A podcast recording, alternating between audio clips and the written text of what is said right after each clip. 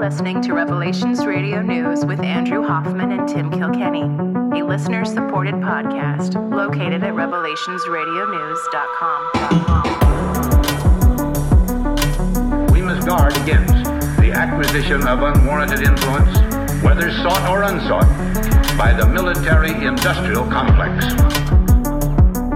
For we are opposed around the world by a monolithic and ruthless conspiracy.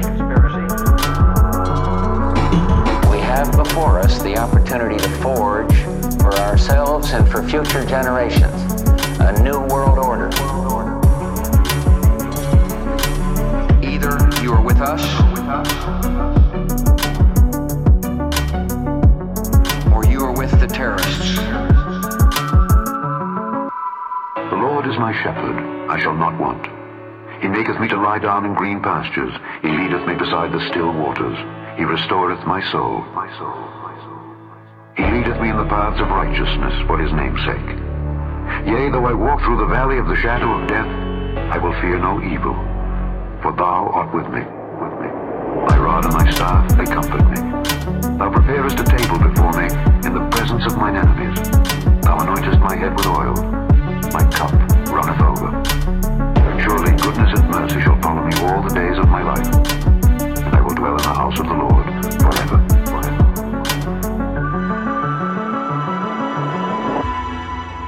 Podcasting to you from the heart of the heartland, where I'm going to familiarize myself with the cough button. I am one of your hosts, and my name is Tim Kilkenny.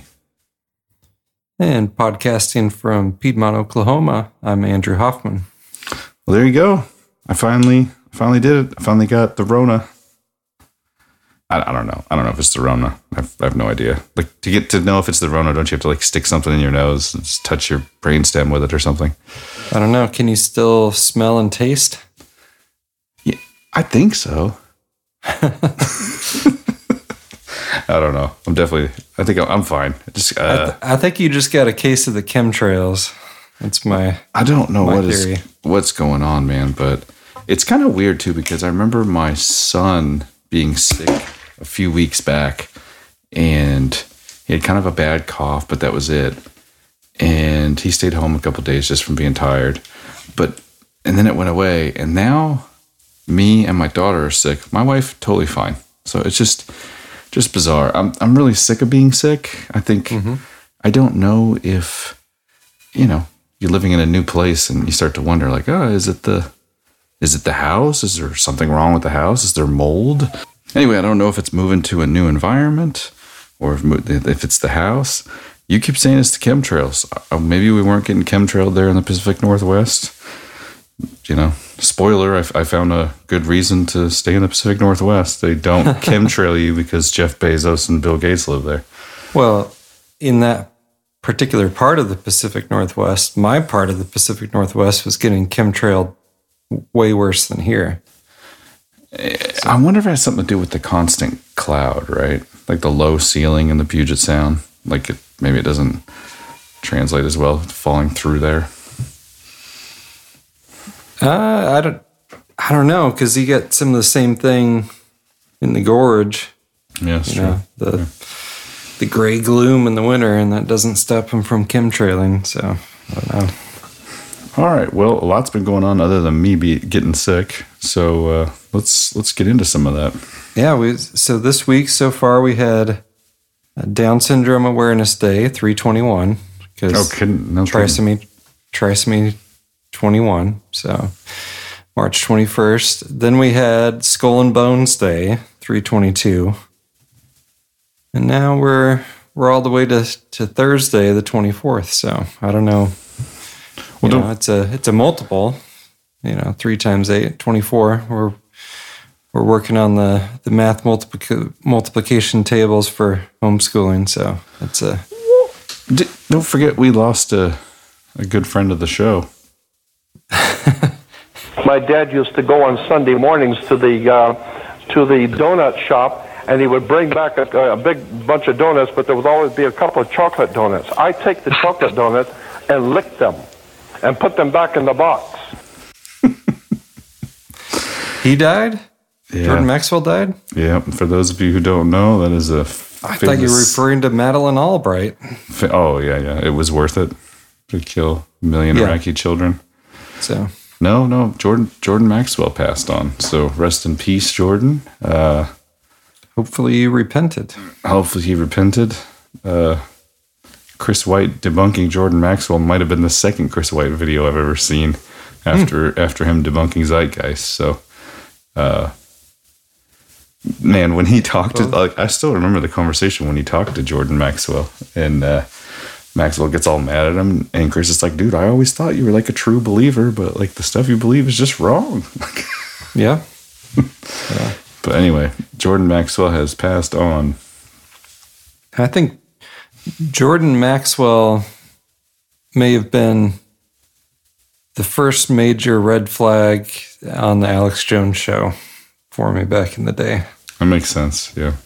So it's like, really, you can't you can't figure this guy out? We're gonna keep having him back on, and then David Icke, and on and on and on, uh, all the way to Steve Pieczenik and whoever else is on there now. Man, do you remember those days? Like I used to, I used to spam the David Icke debunked by Chris White in the 9/11 Truth Seattle forum. Like, just and, and, and also the you know Maxwell debunked. I mean, Chris, you know, you know, people getting suspended from YouTube right now. It's like Chris White was getting like completely taken off of YouTube mm-hmm. 10 year 10 years ago Yeah, in like multiple accounts because he was making all kinds of people mad, completely debunking them, saying how they were, you know, what they were saying was provably lies, and and uh, yeah, it was a big part of my coming to, literally coming to Jesus moment.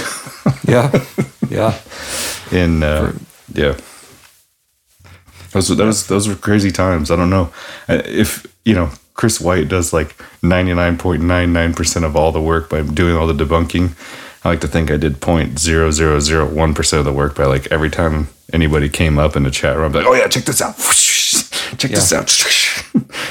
oh yeah, debunk this. Oh yeah, debunk that. And even even James Corbett had him on, and he uh, it was like his radio show. He called it the Art of the Debunkumentary. So Yeah. that was like Chris's deal, man. This is, you know, we've talked about how Trump turned around the fake news term back on the media. Uh, it was supposed to be like, you know, Trump used fake news and then he started calling CNN fake news. And well, the same thing kind of happened with the debunking. Debunking was our term, man. Yeah, Debunking was. what we did to mainstream stuff. And- Absolutely. and now it's like, oh, it's been debunked. Why? Oh, because you made up a straw man argument and No, Snopes destroyed one, one part of it, and that's the fact check debunking. Snopes Snopes debunked it. I don't know, Yeah. Andrew. Maybe you didn't see it. But there, there is such a thing as actual debunking, and yes, the Chris White uh, debunkumentaries were the actual thing. Like where you you show the actual argument and then you destroy the actual claims one at one at a time. Destroy is the right word. Yeah. And it culminated with Ancient Aliens. Oh my gosh. Ancient Aliens was so good. Yeah. So Look at this. It could only, this perfect right angle cut could only have been made by a superior alien race. And then it's like, pause. Like, actually, you could see in the video that this is not even a perfect right angle. yeah. you could see when he holds the square up to it how it's not square. Yeah. And it's also, you know, kind of, I don't know, a, a part of all that stuff was the idea of evolution, right? That he, humanity is Right, yeah, getting smarter and smarter and what Well, they, have they, you. have, It's they have an intelligent design problem, the evolutionists. yeah. And so, the- it's this this the, the ancient aliens can solve their intelligent Well- design problem without admitting to God. Yeah, there, there is that, but there's also the idea that of progression. It's like, no, no, no. Like people back then, just as smart, if not way smarter than people today. Yeah. Yeah. I mean, Yeah. someone around the year 1900 uh, could basically do any job out there. it's like now we can't do anything. We're, we're lucky if we can do one tiny little specialized deal. But anyway, So I'm speaking currently of, making a podcast, Andrew. I can do things. speaking of, um, but are you are you building a log cabin? Are, are you farming and building a house and you know doing a bunch of other real stuff? Andrew, I have put myself in a position where, should I want to do those things, I will be able to. But that's awesome. Yeah, you you know how to build the house. I don't. I don't think I'd, I. I know how to do most repairs on a house. I don't know how to build it. I don't think. So here here at the here at the Hoffman house, we had uh, huge Oh, no. rainstorms Oh, no. a few days ago, right? I'm telling this story. So there is, and this is a, a you know a, brand new house, and my daughter comes running up to me. She's like, "There's a there's a hole in the roof," and I'm like, "What?" So I go in there, and sure enough, there's water dripping out of the ceiling. So anyway, the uh, the builder was very responsive, and someone's supposed to come and reshingle the roof tomorrow, and it's all still under warranty, so no huge huge deal. But it was a reminder that if it you know if it wasn't under warranty and I needed to go fix the tiny little hole in the roof, I'm not sure that I could. So. Yeah, yeah, yeah. I get it. I mean, I could put something over, you know, I could, I could do something. I mean, but as far I as mean, actually, like a know, stick, like like I feel like you know, you just get up Put there, some duct tape, some Tupperware over the top or something. get you know. some get some double bubble going. Anyway, so you had a perfect transition to Chris White because I did want to talk about uh, a recent podcast that he did talking about seed oils and how they are the root of all nutritional evils. And I think we're we've talked some about it, but not not super specifically. So he he had a good podcast about it, and then the resources that he pointed out were also excellent. Also, we got an email this week that uh, related to Chris White, or not an email, but a letter. So we'll have to we'll have to touch on touch base on that later. Okay. Uh, well, I mean, you can do it now if you want, or No, no, you no, want to no. play, No, some, just- play some clips. No, let's get into some clips. I just uh, just greetings, Tim and Andrew. I initially heard about you on Chris White's podcast. Over the Oh, past awesome. over the past year or two, my eyes have been open to the world. We'll get to that in the donation segment. That's just a teaser. All right. oh, And I will do you want to start best. with the you want to start with the one that you were listening to that I sent over. So Sure. the hundred the hundred billion dollar ingredient making your food toxic, and this is uh, let's see. Actually, I didn't end up making the other clip. So this is the conclusion of it. Uh, so we'll start with the conclusion and work our way backwards there. Let me mention one last study. The 1969 LA Veterans Administration Hospital study, another very well controlled clinical diet trial where people over 60 were given either animal fats or vegetable oils. To cut to the chase, the people in the vegetable oil group were dying more. And this was the case even though there were twice as many heavy smokers in the animal fat group. The interesting part is that this study was so long eight years and it took many years to clearly see the negative effect of the vegetable oil diet. The study authors concluded that to truly understand the negative health effect of vegetable oils, maybe studies need to be much longer than eight years, but most only last five years at best. So, to sum all this up, vegetable oils, which are rich in the polyunsaturated omega 6 fat linoleic acid, displace saturated fats, which we had been eating for thousands of years. The consumption of these new oils happen to correlate with rates of obesity, diabetes, and Alzheimer's. Correlations are just correlations, but it's well known that polyunsaturated fats oxidize very easily, creating oxidation products which are toxic to humans. Not only that, but linoleic acid accumulates in the body where it can oxidize, creating these harmful oxidation products and damaging our mitochondria. And lastly, well controlled clinical trials have found worse outcomes for people on a vegetable oil diet.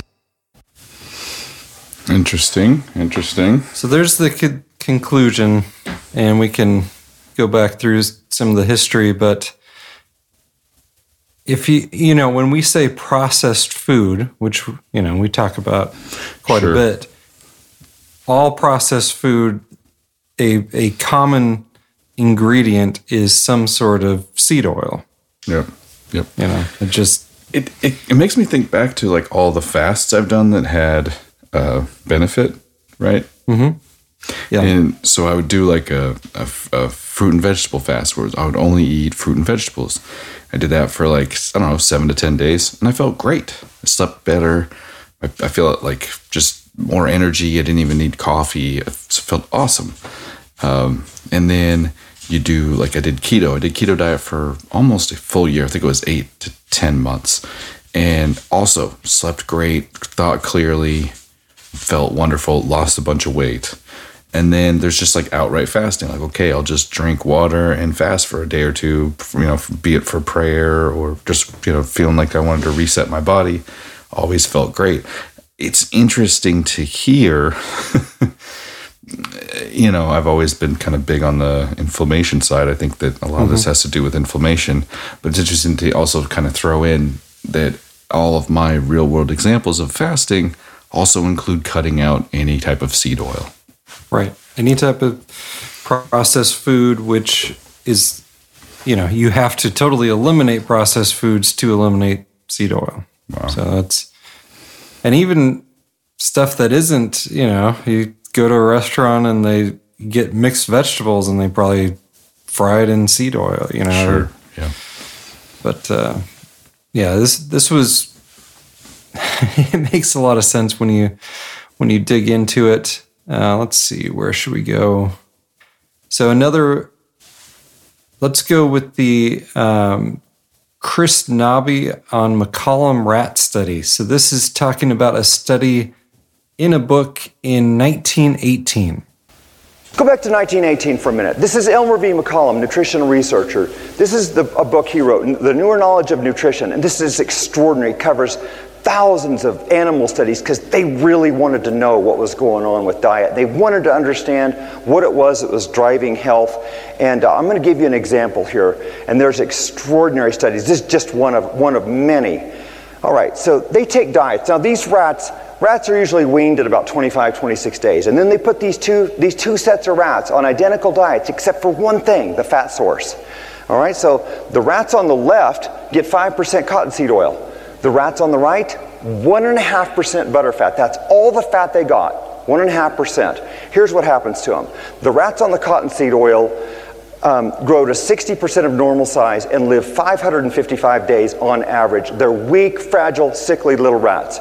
The rats on the butterfat, they are healthy, they grow to normal size, and they live 1,020 days. So they grow to almost twice the size, live twice as long and are infinitely more healthy. Why? Fat soluble vitamins, A, D, and K2. Those are not in any kind of vegetable oil. All right. Uh, so when I did the fruit and vegetable fast years and years ago, mm-hmm. the only realization I came to was like, man, if I just ate fruits and vegetables, this I could feel amazing. And I don't have any interest in becoming a, ve- a vegan or vegetarian, but I probably should eat more fruits and vegetables because this makes me feel good. Mm-hmm. When I did keto for eight to 10 months or whatever it was, that was a radical discovery to realize that all I was doing was taking my uh, fuel source from carbs to animal fat. Mm-hmm. And I felt wonderful. And then you start to realize, oh, that's what we've been eating for thousands of years. Right. Animal fat. Animal fat as a fuel source is way more healthy than carb. And you notice when you're on keto, the difference between a carb hunger is, you know, we joke around about it a lot in Latin American culture are you hangry? You know, hungry and angry. Mm-hmm. You know, that's the that's the blood sugar is coming down, and you're reacting, and it can affect your emotions, your hormones, everything else. When you are eating on a keto diet and you eat the fat, you literally can be like, "Oh yeah, I should probably eat." Mm-hmm. Because you'll you'll feel satiated because animal fat satiates you. It's crazy, man. It's it's it's clearly what God intended. It- it- clearly,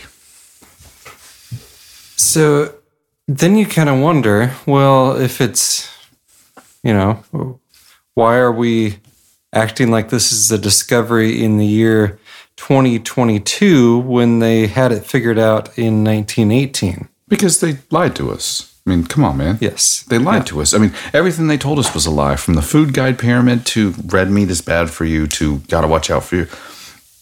Cholesterol. I saw some guy completely is on, you know, it's on Twitter or something like this. Some of these guys, he's completely like ripped, like, you know, just looks like, you know, no body fat whatsoever. And he's like, here's a picture of my lunch. It's four eggs and a piece of steak. Number one mm-hmm. comment, aren't you worried about cholesterol? It's like, it's like, no, this dude is doing fine. There's a lot of vitamins in that stuff. Yeah.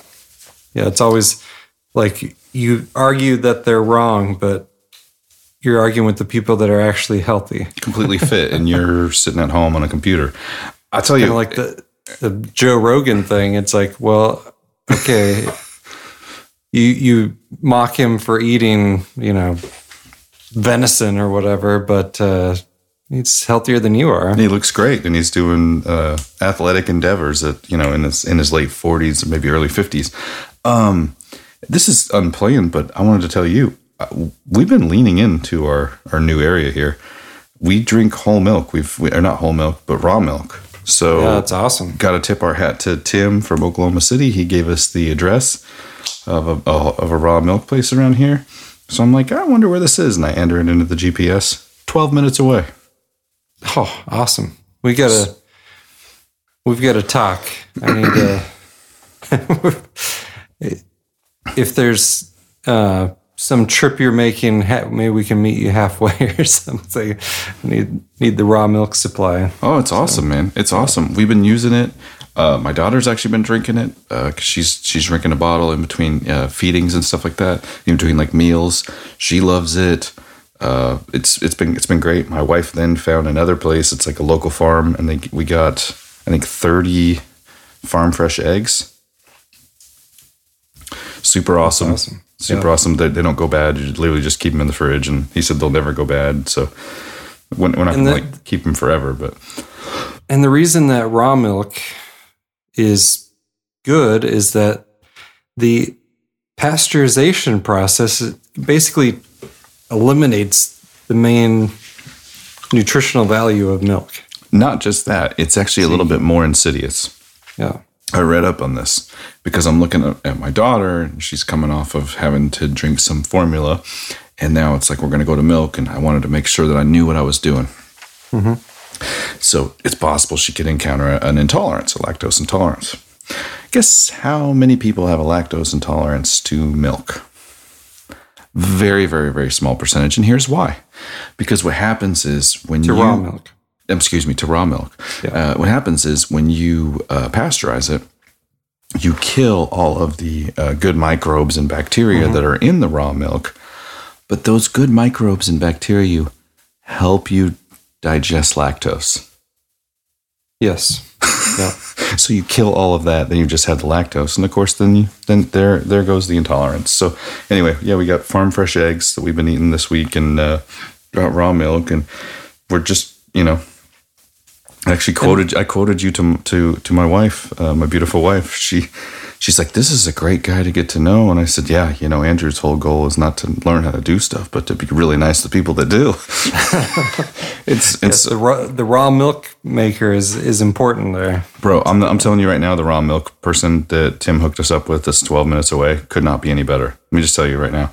They're, you just literally roll up to the house. There's like a milk house. You roll up to it. You go inside. There's a fridge. There's raw milk in it. You leave $6.25 in a box. If there's no one there, it's honor system only, and you can make change. There is a devotional open to a, uh Bible verse, and somebody writes on the whiteboard every day, "Have a great day. Read Thessalonians." Da da da da. Like So six twenty five for a half gallon or whole gallon, one gallon. A gallon. That's amazing. It's it's it's absolutely amazing. And you go in there, and there's nothing but Bible verses everywhere. It smells clean. I went in there uh, two days ago in the morning, and she was just finishing like emptying out the machine because the the horses walk in. Horses, sorry, cows walk a little bit sick. Cows walk in and they're like three feet in the air uh, on this like platform, just like a walkway type of deal, so that somebody sitting down doesn't have to like bend down over. And anyway, it's cool. It's cool. But I'm I'm leaning into it. I'm trying to get into the to the Whole Foods game. Sorry, I've I've uh, t- taken us off track here.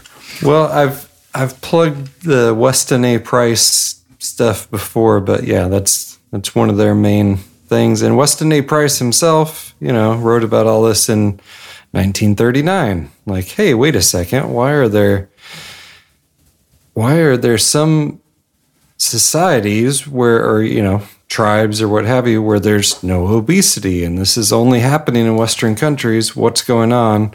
Hey guess what? You know there's uh, I, I don't know if it's in the clip I, I don't think it's in the actual clips that i made but they talk about uh, the maori tribe in africa that 70% of their calories are from fat mainly from milk but guess what? Raw milk it's like There's this. This sounds gross. I don't know if I could do it, but I, I was reading so much on it. I ran into the raw milk fast. Literally, all you do is drink raw milk three times a day uh, for your meals. okay And they talk about a serious detoxing process and how raw milk is like one of the perfect foods because it has all the vitamins and minerals you need to live. Yeah, if you have taken antibiotics recently too, that would be an extra good time to do that. Yeah, good point. Good point. So, well, that's that's exciting. This is a new. It's a, unfortunately another reason for you to stay on that side of town instead of coming up to this side of town. But What? And I sent you the meat box earlier. We're gonna try and get one of those. Put your, put in your order. Pick it up April first. So okay, yeah, uh, that sounds good. Yeah, I could, or I, Uh, I could so- always pick it up and bring it to my house until you can come get it. So no, that'll that'll be good. We um, I had been going to a co-op, but it was like a forty-five minute drive both ways. So Is it down kinda- here? No, it was up in Edmond. So way on the upper side of Ed, Edmond, Edmond. is too big. Yeah, it's huge. yeah. So it was. I don't know, but the yes, I'm interested in the food box and the raw milk. It's it's worth the trip down south. So Sure, sure. But uh, okay, so we're going. So where did these seed oils come from? And let's play the Nina uh, Teicholz. I might have said it wrong. The the clip about Crisco. I got th- I got three clips loaded. Of course, none of them are the right one.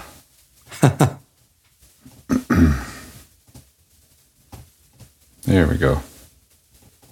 floors and floors of machinery and they use metal catalyst and the hexane solvent and then they go through this incredibly long process because really when you take seeds or beans and you press them what comes out is this rancid gray liquid and then you have to make that palatable so you have to deodorize it and winterize it so it's stable and you have to go through all these um, all these steps um, you don't churn it and you don't milk it from a cow and churn it.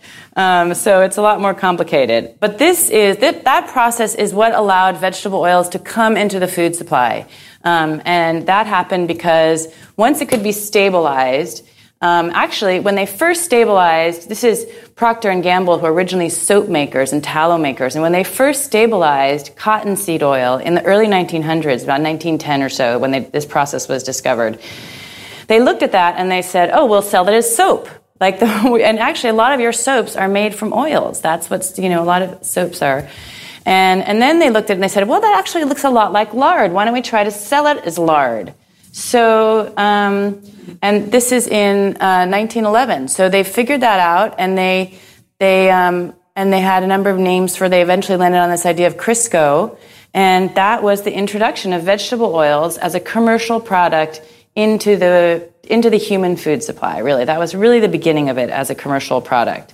And they were brilliant about how they went about marketing this product. And they did it. Um, have to understand, you know, in America in the early uh, 1900s, particularly in America, everybody wanted the new. Well, um, almost every society, everybody wants the new and the modern. And so this was um, they would market Crisco as something, I'm going to quote now, they, it, that came, comes from the book of Crisco. While Crisco may be a shock to the older generation born in an age less progressive than our own, it is, a modern woman is glad to give up butter and lard just as her grandmother, quote, her grandmother was happy to forego the fatiguing spinning wheel. So it was like a, supposed to be a liberation. It was also marketed in contrast to the always uh, sort of sordid conditions of animal slaughter and extraction of animal fats. And but Crisco was made in um, sparkling bright rooms and clean countertops and chemistry labs and and they white and quote white enamel covers metal surfaces um, to contrast it to the conditions of, of, of making animal fats. So and it was incredibly successful. I mean, they really there's in at the they sold cookbooks and all kinds of pamphlets and they marketed it. And at the end, they said, you know, and in every cookbook in America, butter is crossed out and Crisco is put, and butter and lard are crossed out and Crisco is put in its place. And that is what happened. So this got me to thinking this sounds like an Edward Bernays thing. Yeah, absolutely, it does. Eh, you know, I've I want two things. I've seen, literally seen old uh, cookbooks from grand grandmothers mm-hmm. that, that, have Crisco as an ingredient. Oh yeah, no, they, they well, it's still job. in there. Yeah, and, let, and can, can, we just take a moment to? Well, per, well I mean, we live in just, Oklahoma. We live in Oklahoma now, so let's take a moment to praise Ree Drummond. Okay. You don't know who that is? No. I love that you don't know who that is. I bet at least 50% of the audience knows who it is. It's the pioneer woman. She lives up north and but she has all these different cookbooks and everything. She's on the Food Network. She's from I think up in Osage County. She she got famous like 10 years ago writing blogs about moving to the country. But one of the big criticisms of all of her food is she uses too much butter. So Oh, good for her. Let's let's praise be to Ree Drummond. Anyway, go ahead. Yeah. So it's actually the story of Crisco, not the book of Crisco, and it's in the show notes if people want to check it out. All right. And so I'm reading through this thing and I'm thinking this has got to be Edward Bernays. Like this is this is a, a Bernays project. So the timeline doesn't totally match up. So Crisco starts uh, 1911. Edward Bernays is not officially hired by Procter and Gamble until I think uh, 1923 because it was he was doing the World War One propaganda. That's where he got his start, and then after that he worked for Procter and Gamble, and he did the whole ivory soap contest and yada yada. So this is, but I, either the person who did it then top Bernays and is kind of left out of the equation, or this is an Edward Bernays thing because because is, the, is it the Bernays whole cookbook thing, the Crisco, the you know, oh, you know, progressive, whatever. Isn't Bernays credited with the bacon and eggs going together for breakfast? Uh, I mean, he's credited with all sorts of stuff. Yeah, I mean the the uh, torches tur- of freedom to get turns out to he's smoke. Not yeah. wrong on the bacon and eggs. Like that's a lot of animal fat, and that's awesome. yeah, I mean he he would push whatever whoever was paying him. I don't think he was. Uh, um, I I don't think he believed or disbelieved what he was saying necessarily. Although he tried to get his wife not to smoke, even though he was pushing cigarettes, you know, on women specifically. Public, public, relations pioneer Edward Bernays changed that. Bernays used Uncle Sigmund Freud's ideas to help convince the public, among other things, that bacon and eggs were the true all American breakfast. Anyway, he took Floyd's or Freud's complex ideas on unconscious psychological motivations and applied them to the new field of public relations. On another note, I have some very sad news for you. I believe rap game Edward Bernays sold his Twitter handle earlier today. he sold it? Yes. well, good for him. His last post literally was, "This is bored. Yeah, bored with this. Who wants to take over rap games Edward Bernay? Taking silent bids for DMs." One hour later, sold. Wow. sold it. So who knows? I wonder if he got as much as Matt Drudge got for Drudge Report. Probably not. Probably not. Probably anyway, not. sorry, I keep distracting us. Let's go. All right. Well, so just the the Edward Bernays connection, I you know, it's The there. I think it's well, like I said, the timeline doesn't exactly match up, but Edward Bernays did work for Procter and Gamble promoting Crisco. So whether he was responsible for that story of Crisco book or not is apparently wasn't at least responsible for the first edition of it, but uh, very interesting there. I don't know. It people can look it up in the show notes and read it for themselves. And does this sound like something Edward Bernays would write? I would say yes. Yeah. So anyway. Uh, and it's if you don't know who Edward Bernays is, that's you're You're probably a somewhat new listener. It's kind of a, a theme. Def- definitely, a th- definitely a theme of the show. yeah, definitely worth looking up there. So, another theme of the show is the use of the word poison. So let's play the the Chris Knobbe seed oils poison clip. It's a short one. Oh, Timothy, I had this loaded, but you. Yeah, I, can- know. can- then I went I to can, a different. I can only load so many clips. That's the hard part about this little thing. Okay. I can only have so many in here. Chris, no, Ceto poison. Sorry. Got it. Do, do, do, do, do, do, do. Do, do, do, do, do. They accepted their first uh, transgender uh, on Jeopardy recently. So I'll just make it easy on you. The we'll go to the seed oil conclusion from after this one. Processed foods are driving virtually all of this Sorry. Hey, hey Hallie. Sorry.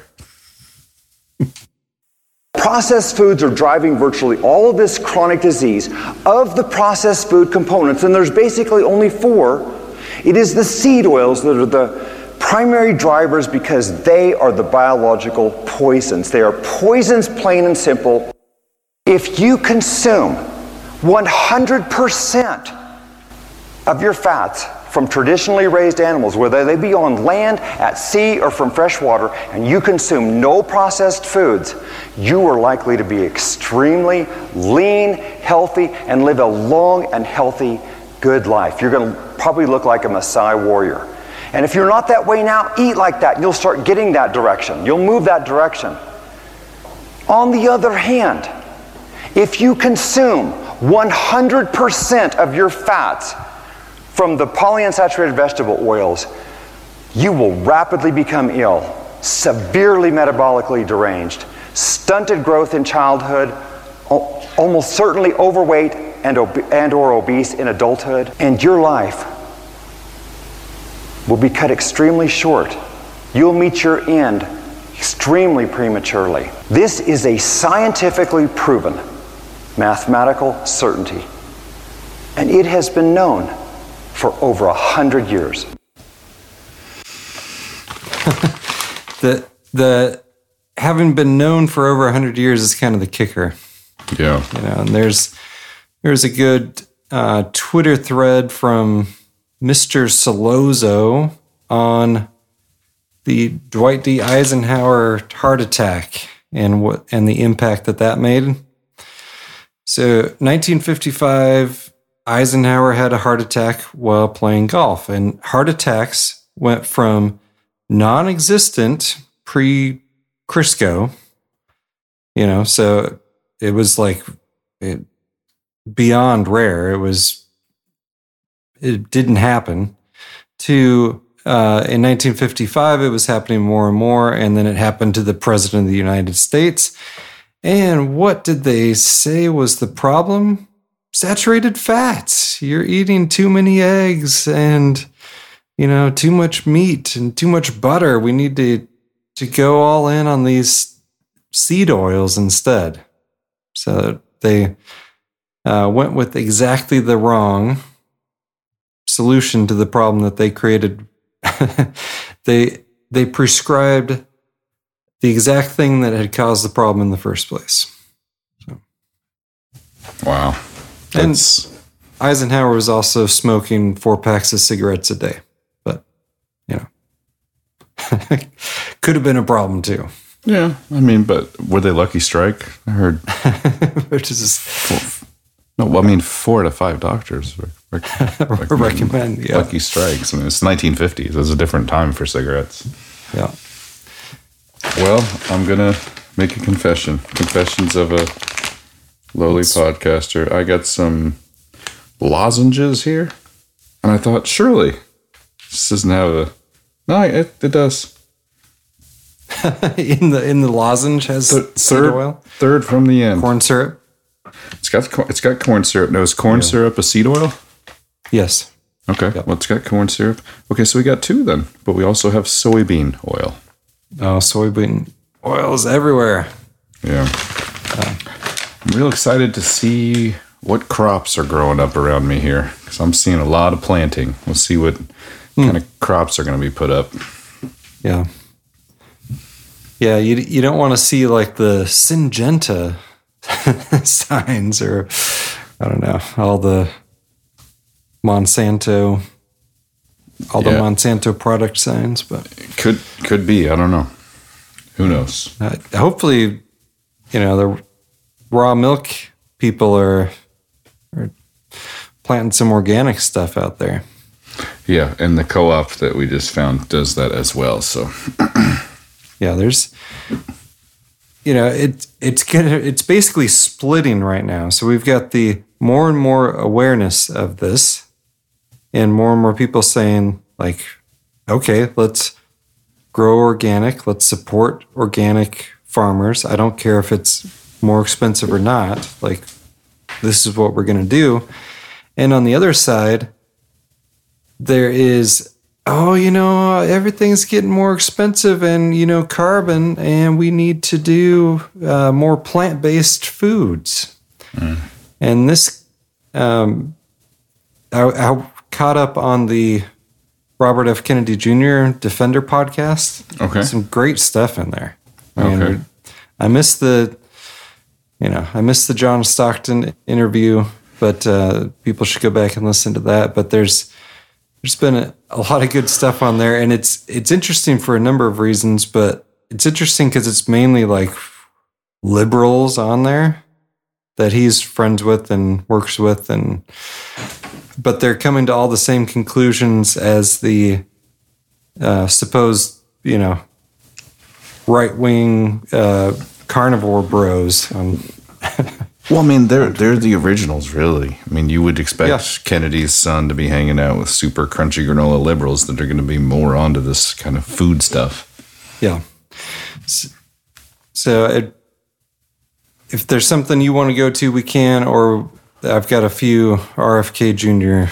I do want to go to something real quick. Okay, go for it. this is very very sad for me but I am going to read this anyway. search engine censorship test results. Find out which search engine is the best and least censored. After hearing the unfortunate news that DuckDuckGo had deranked the Gateway Pundit from search results and announced that it was going to start censoring Russian disinformation, I decided to get some alternative search engines to see how they compared against Google and Bing results. The results were pretty shocking to me. Here's a grid showing the highlights, but it's worth uh, reading the test results because the snapshot doesn't tell the whole story. Google passed 10, excuse me, passed 2 out of 10 tests. Bing, 7 out of 10. DuckDuckGo, 5 out of 10. Brave, 4 out of 10. Qwant, 5 out of 10. Startpage, 1 out of 10.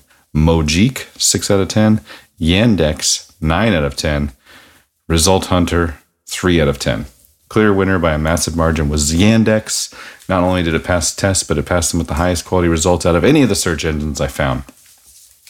I found uh, Bing, DuckDuckGo, and Qwant Mojeek managed to squeak by with poor quality results. It's almost as if they delisted or deranked the major conservative sites, but didn't want to return to MSM sources because they were knew the query terms didn't fit the MSM narrative. So they all had to had left to serve more obscure websites. Anyway, this goes on and on and on. And I just wanted to talk about it because it's sad. Just like that, DuckDuckGo becomes Google, one time free search engine now downranks conservative content and bans the gateway pundit. Uh, yeah, that's that's that's the story, and this is near and dear to my heart because anybody who's listened to the show for a long time knows that way back in episode ninety three of this podcast, I interviewed the PR guy for DuckDuckGo. And I actually listened to a little bit of it uh, earlier today because I knew I was going to talk about this tonight. When I interviewed him, was shortly after the Edward Snowden thing had happened, and there was a website called PrismBreak.org, and it gave all these uh, alternatives. And he talked about his, you know, huge income, or excuse me, huge increase in searches that came in just shortly after the Snowden stuff. But when I spoke to him, he and the CEO, Gabriel Weinberg, and two other people were the only ones in the home office in Philadelphia. And they came on a little podcast like this, talked to me for 20 minutes, and explained exactly what was going on. And I've personally always loved their search. I know James used them for a while. Uh, I don't think Andrew really liked it that much, but it always made me laugh when Andrew, you can't find stuff, and you're like, the Google foo for hiding this is really good. And I'm like, one query from DuckDuckGo, boom, it's the first result. So it's sad. And I want to mark the passing of DuckDuckGo as being sad. You've turned me on to Neeva, which is kind of interesting. I think it's a Google guy who jumped ship and you have to pay for your search. I'm also using Brave Search because I use the Brave browser, but it's at worst. Apparently, Brave's not good either, according to that list. According to that list, but I don't. I'm a little weirded out by his terms. Like it passes this test or that test. So anyway, yeah. I, I, don't know. I, the Brave guy, I kind of like. You know, Mister. Mm-hmm. I got kicked out of Mozilla for saying marriage should be between a man and a woman. Yeah. I'm just going to make my own stuff. So I kind I always kind of lean in his direction. I've been using Brave for years. So anyway, using Brave search on some of mine and Neeva on others, but uh, sad day. Sad day. I never thought this would not never, but it, it just it's just lame. It's just lame. And it was sad to hear that podcast from 2013 because they were all excited and they had all this growth potential and they were going to do what was right. And uh, yeah, I guess pour, pour one out, pour one out for DuckDuckGo. It's, yeah. A, it's a sad day. Uh, and Corbett did a episode of Solutions Watch on Presearch, so which I thought was good. Yeah. Yeah. So I don't. Did you listen to that? I did. His and his story was something, man. He was like yeah. going. He was like really fighting with Google hard and fast really early on. I haven't found Presearch to be super user friendly, but I also haven't given it too much of a chance yet. So I've been using Neeva on I think this computer that I'm on now, mm-hmm. um, and then I've been using Brave Search on other stuff. Not loving Brave Search. Neeva's been okay, but Brave Search hopefully it'll get better. I do love Brave Search. Oh, and I have to I have to mention this one thing. DuckDuckGo was almost worth it just for the bangs. If you use mm-hmm. bang, you remember what those are? Yeah, with the exclamation point. Yes, I used a bang for everything. You could like literally just type in and then just you know bang or exclamation point e, and it would go straight to eBay. It would search eBay or you know exclamation point yt. People at work would be like, "What in the world? How did you even do that? Like you just went straight from the search bar to YouTube? That's crazy." It was oh, that was such a cool shortcut. So anyway, well, Presearch has the you know you can click one of the sites if you just want to search that site, but that's cool. But anyways, pour out one for for my homies at DuckDuckGo. I don't know what in the world Gabriel Weinberg was thinking, but you know now they've gotten just you know it seems like the more successful you get, the more money comes rolling in, and the, the easier it is to sell out. I guess I don't know. They're going to Yeah. delist, derank all Russian propaganda. Misinformation, Because- that is. Well, and it's it also comes from an arrogance of thinking that you know who's Yeah. telling the truth and who isn't. So it, it could be that he, you know, this is a hundred percent. He's not selling out. He's doing what he thinks is right, but it comes from a, a place of arrogance where you think that you can, you know, that it's your job to control what information people can see and what they can't see. And that was the whole you know, a amazing innovation of the search engine was that it allowed you to see tons of different stuff on a subject instantly. And that was one of the things I actually mentioned in the podcast or the interview when I spoke to him. It's weird how a search engine can change the way you think to search. Once you mm-hmm. learn a search engine well, you know which kind of words, even if they're jumbled up, will work right. And so now we all have to kind of learn right different stuff. So yeah, you, Get, you gotta. I I need to get my phone switched off of DuckDuckGo. I don't know where to go though. Uh, go to settings.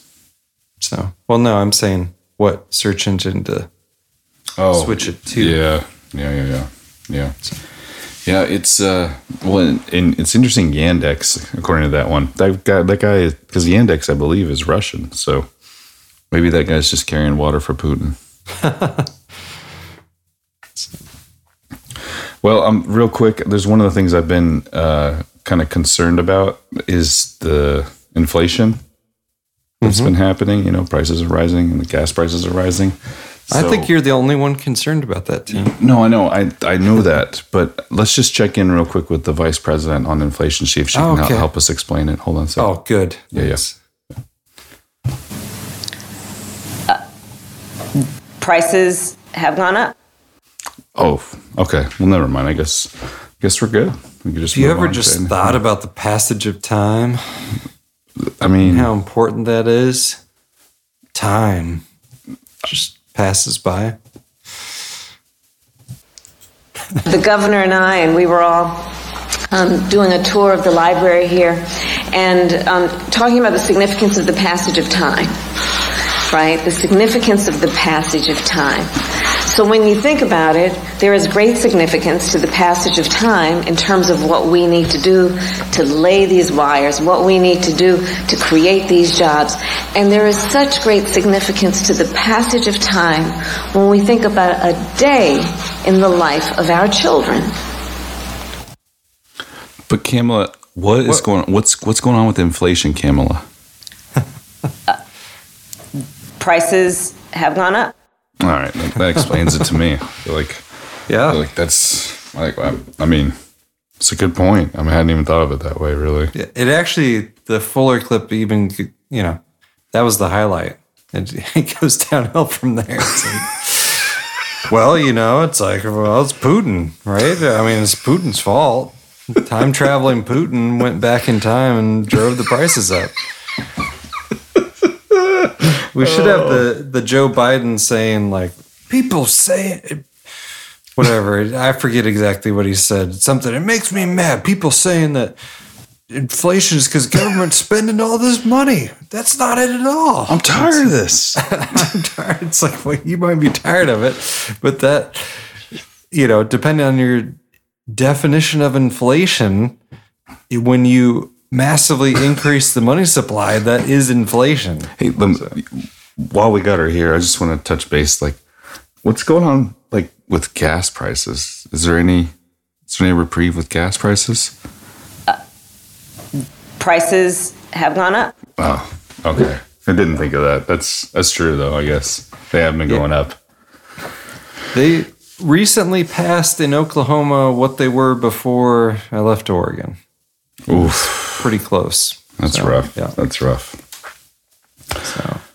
Well, uh, not to get too off topic, but uh, I caught a good clip this week from a gentleman named Scott Armstrong. Nice. And he was talking to uh, Ryan Cristián. So thought I'd uh, play this little ditty.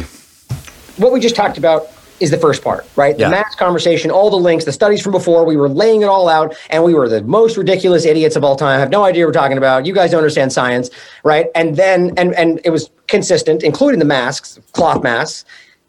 Leana Wen comes out and says, no, cloth masks don't work. Gottlieb comes out the next day, different channel, different side of the paradigm, and says, no, no, they don't, they never work. Then on a dime, we see the entire mainstream media just act like that's of course, of course, you dummy. Mm-hmm. Of course, cloth masks don't work. Mm-hmm. And what's crazy to me is nobody takes a moment and goes, "Okay, what changed?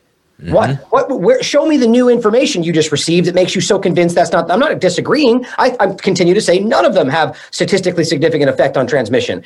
But just because two people state it, the media just goes, "Of course, fact."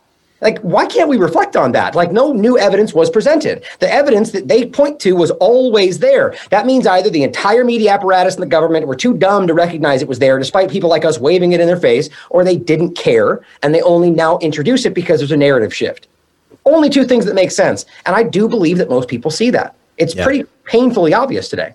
Yeah, yeah, and but also you know the the cognitive dissonance and just the spell that they've cast over people and the mind control is so thick that people are I mean they are falling for it. But I just love it. Like keep keep doing this. Keep making fools of yourself. Like this is the only thing they have left is just over the top lies and exaggeration and and just you know the censorship is as you well know is probably going to continue to increase. So as we're going up to elections, you know it's just like you oh, know we could speculate forever. Like like this is a big year. You know what I mean? Like I I don't even know if they're gonna they're gonna have to be like dude we can't have an election this year. We got to figure out a way to like postpone this thing or something because it's all over, man. Like, I like, think gonna. I think they're gonna push in the right. You've heard both sides go like, "Well, they're gonna cheat, so we're gonna cheat." Gee, Yeah. I wonder what's gonna happen this time. Yeah. Every each side's gonna be like, "They're cheating." It's like Yeah. Wizard of Oz. You know, it's gonna be like, Yeah, "Well, yeah, yeah. "That's what's gonna happen."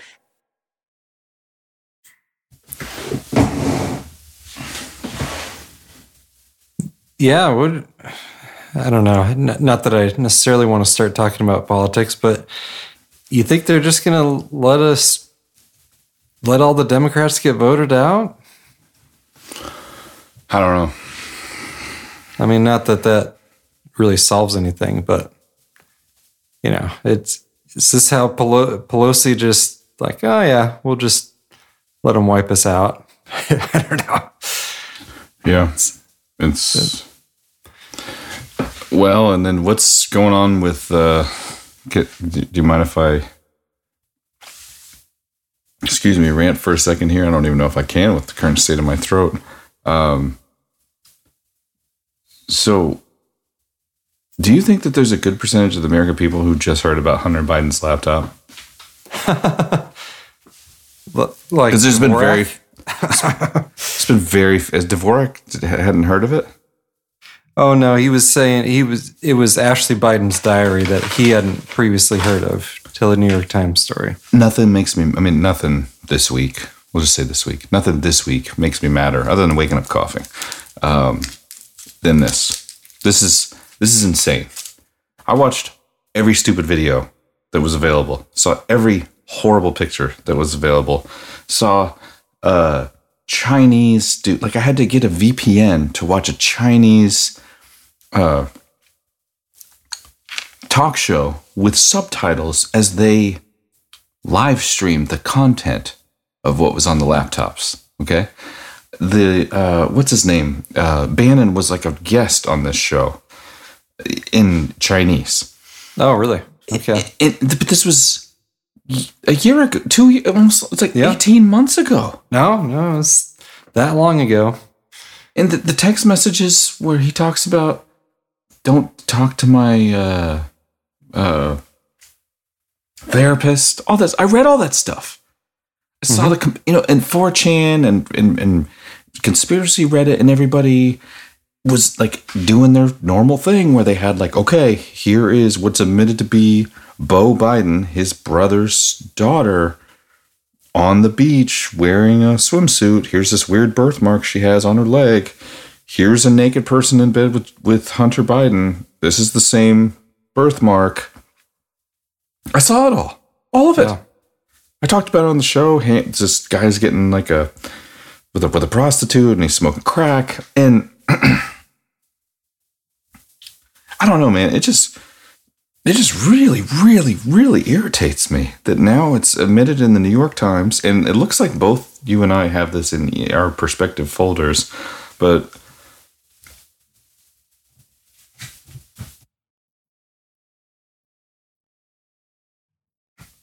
sorry, Biden's handlers are preparing to eject him and Kamala from the American Greatness article.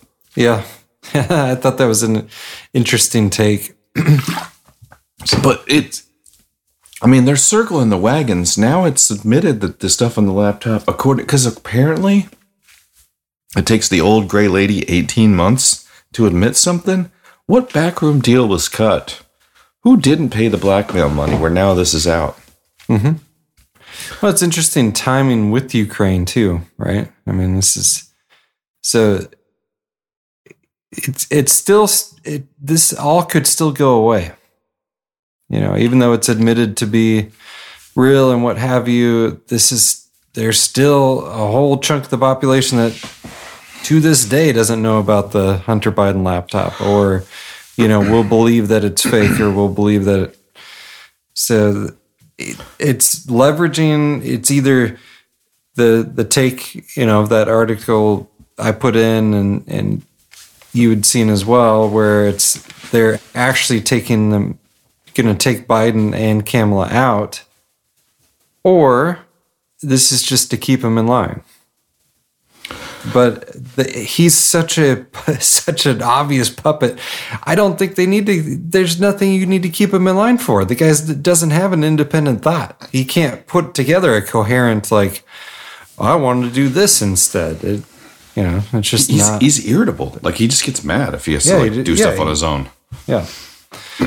So I didn't. Did you see the? um Oh, I well.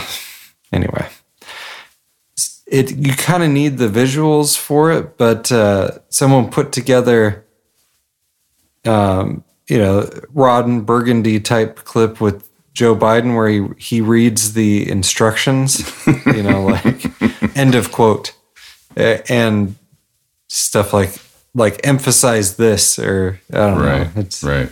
It's it's so obvious though. It makes me think like, oh well, you know, like figuring out Joe Biden as a puppet is not like.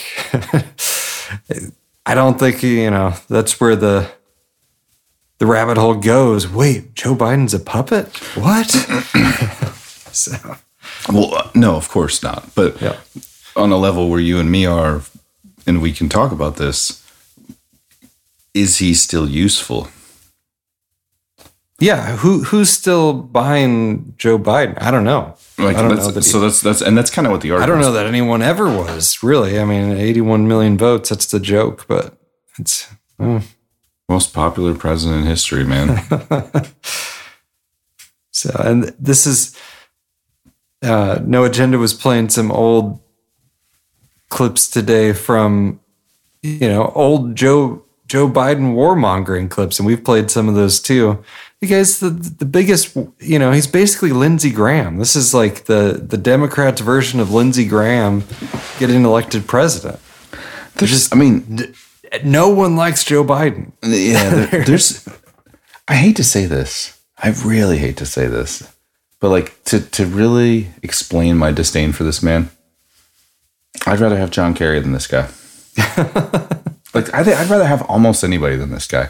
I definitely wouldn't rather have Nancy, but I think Kerry maybe. I mean, who's really running it? Is it's just that's that's that's the that's the scariest thing is Well- that we see Western democracies and all these Western you know com- countries that are being held up as uh you know these these people are in charge but but they are not they are they are not in charge at all this is a joke this Mhm. is a this is a Well, I thought I'm going to point you to the RFK Jr. on Obamacare and pharma capture clip. okay Um, so I thought his perspective was very interesting as an insider in the Democratic Party. Like this is lifelong Democrat. Uncle was president of the U.S. His father would have become president of the U.S. if he hadn't been assassinated. And so this is coming from a place of you know he knows these people. like he knows Justin Trudeau personally. He knows a, a lot of the U.S. bigwigs, uh, you know, especially in California, and this is something that I think we knew, but he he he puts the um, the whole story together really well here. So RFK Jr. on Obamacare and pharma. Passed Obamacare, he couldn't do it unless he got the pharmaceutical companies on board. So he had to make a compromise. And pharmaceutical companies have always been the enemies of the Democratic Party. But he made the compromise with them that we, if they supported Obamacare, uh, he would give them the ability to sell their drugs to Medicare without bargaining, uh, to basically name their price and have Medicare and Medicaid buy their drugs. And that made, I, you know, that's what Biden was talking about this week. Is we pay more for pharmaceuticals than any com- country in the world, and it's because of that deal. That got all the pharmaceutical companies on board with Obamacare, and all of a sudden, for the first time, Democrats, because they were supporting Obamacare, were able to justify taking money from pharmaceutical companies. Uh, Democrats were usually the much poorer party because the only people that Democratic candidates and congressional members, for most of them, I'm talking about the general rule, was that they couldn't take money from chemicals or oil companies or tobacco companies or pesticide companies or big agriculture. And there were a lot of exceptions, but this was generally the truth. And the only people they really could take big money, who could write them big checks, was organized labor and trial lawyers. And all of a sudden, they had an industry that Democrats could take money from, which is the pharmaceutical industry, without taking a lot of, you know, heat from within in their own party. And so Democrats became hooked on pharmaceutical money. And then in 2016, when all of these vaccine mandates, you know, you had a couple of measles outbreaks, and there started to be mandates in most of the states, and the abandonment of religious exemptions and philosophical exemptions and even medical exemptions in New York and California. The people pushing those bills were mainly Democrats, although it was still very fluid you know, you had Democrats and Republicans on both sides, but it was being driven by Democrats. And then during the Trump campaign, Trump came out several times and said that he believed that vaccines could cause autism. And for Democrats, that became a potent political issue because they could say he's as crazy on this and went in the same dumpster as his climate change denialism. And then it became a culture war issue and it became a tribal issue. And it, it was really kind of a badge of, of membership and of rectitude in the Democratic Party. And I think that, you know, I watched this happen over a couple of decades. And, you know, even when I was younger, it was the Democrat, the Democrats created these agencies like NIH and CDC and FDA and HHS. Those were all Democratic programs. And the Republicans were always hostile to those agencies. And the Democrats found themselves in kind of this permanent posture of defending those agencies from Republican attacks, from defamation, but also from budget cuts.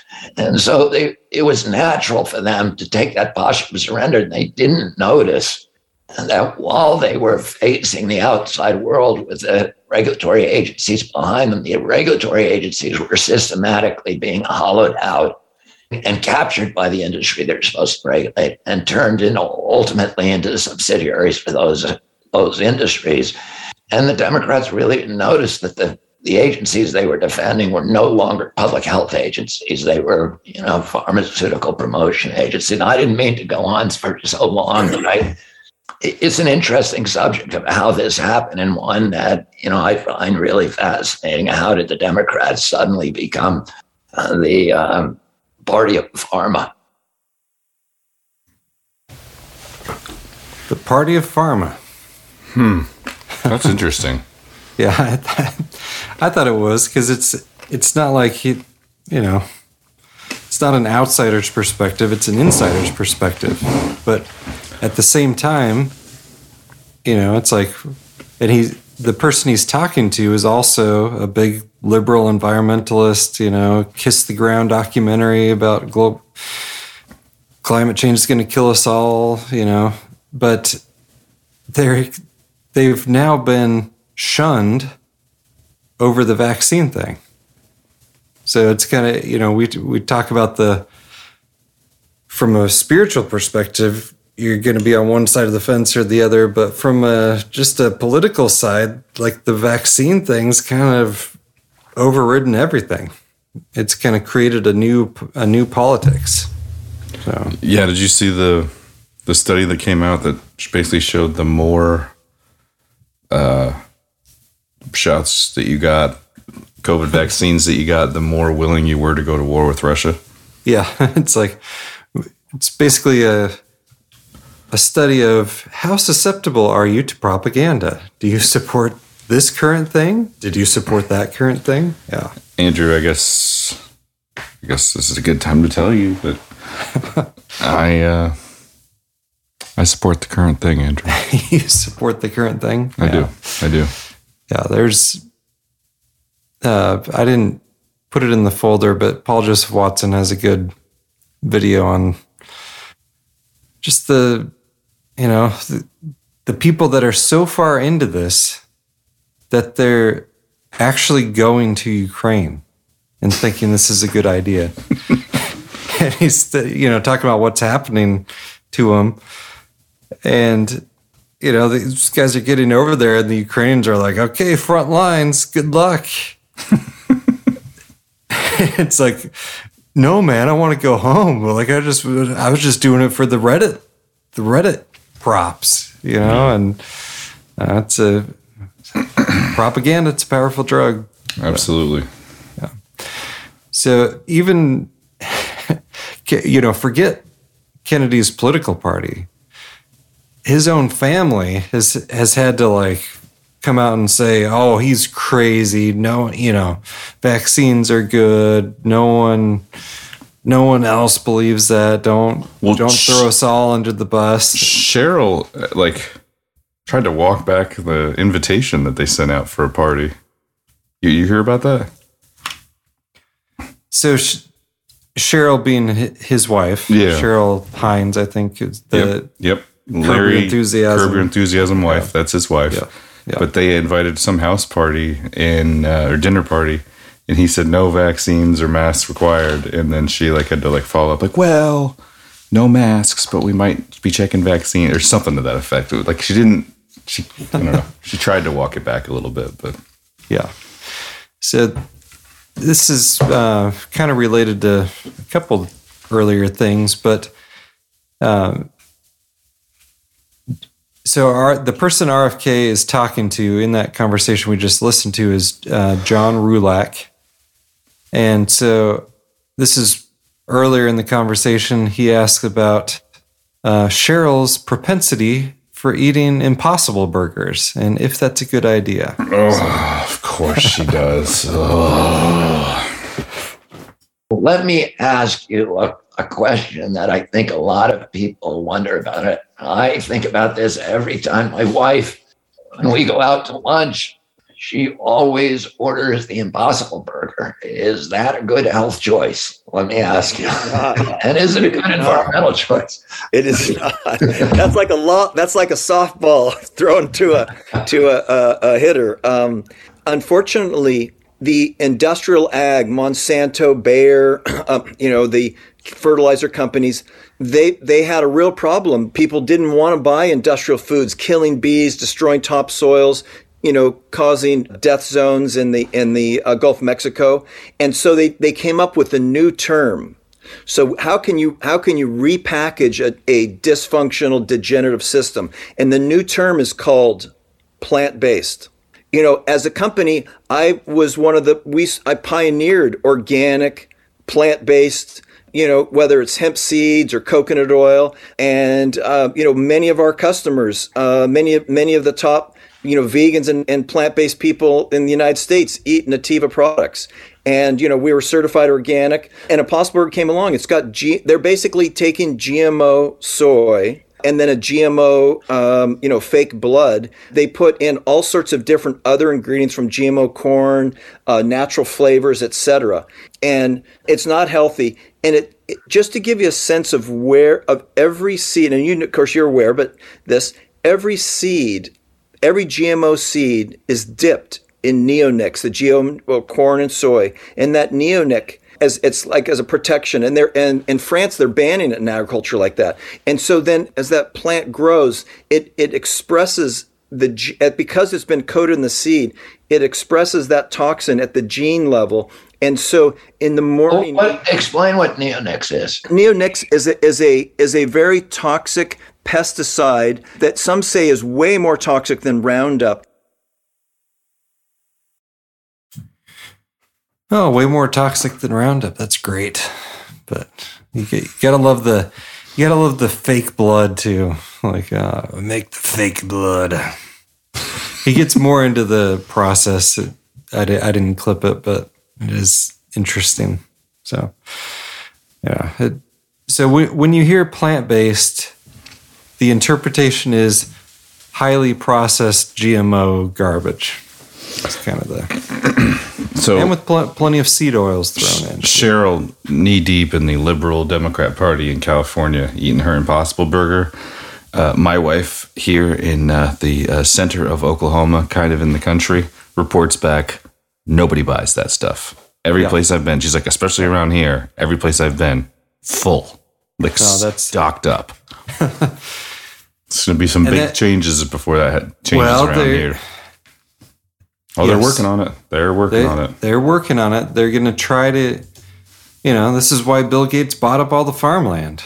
Like, this is the stuff that he is growing is for these plant based products. So, didn't we determine I could have two to three cows on this property? I think that was about the. Yeah.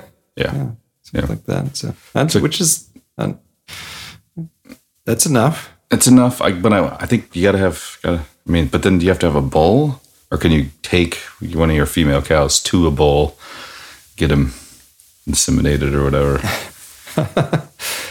if you want more cows, yeah, yeah, yeah Andrew. I'm, I'm, trying to. I'm trying to be uh, eating. I'm trying to be eating fat, animal fat, for a long time because this is what these idiots are going to do. Yeah. They're going to they're to try and shoot this all down and make us eat bugs. Yep.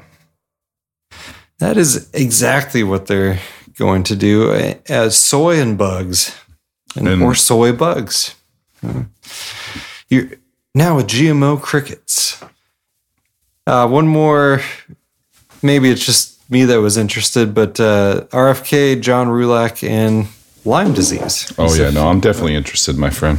He's a fellow Lyme disease person. So.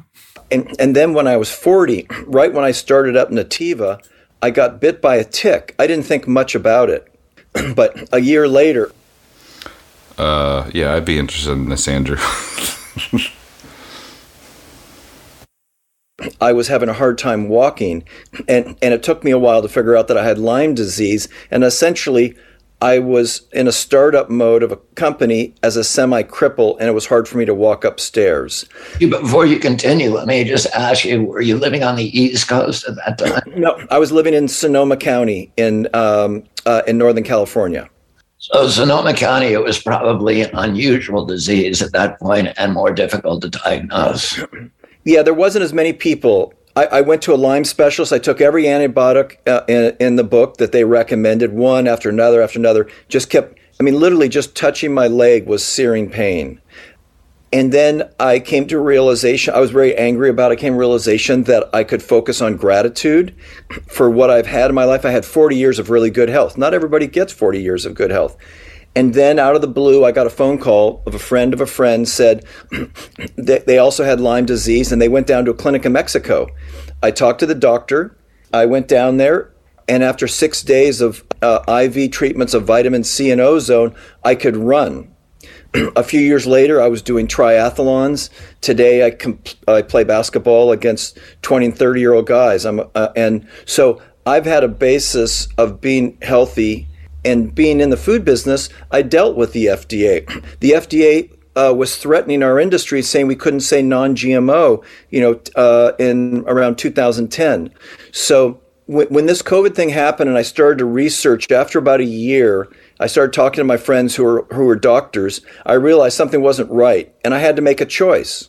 I could either just go along with the narrative and not and and and have a nice semi-retired life, or I could do what was right for the people, what was right for for our our health, and also for the environment. I mean, COVID and vaccines are horrible. The greenhouse gas emissions, the hospital waste, the lost lives, and I like how are they going to cancel me?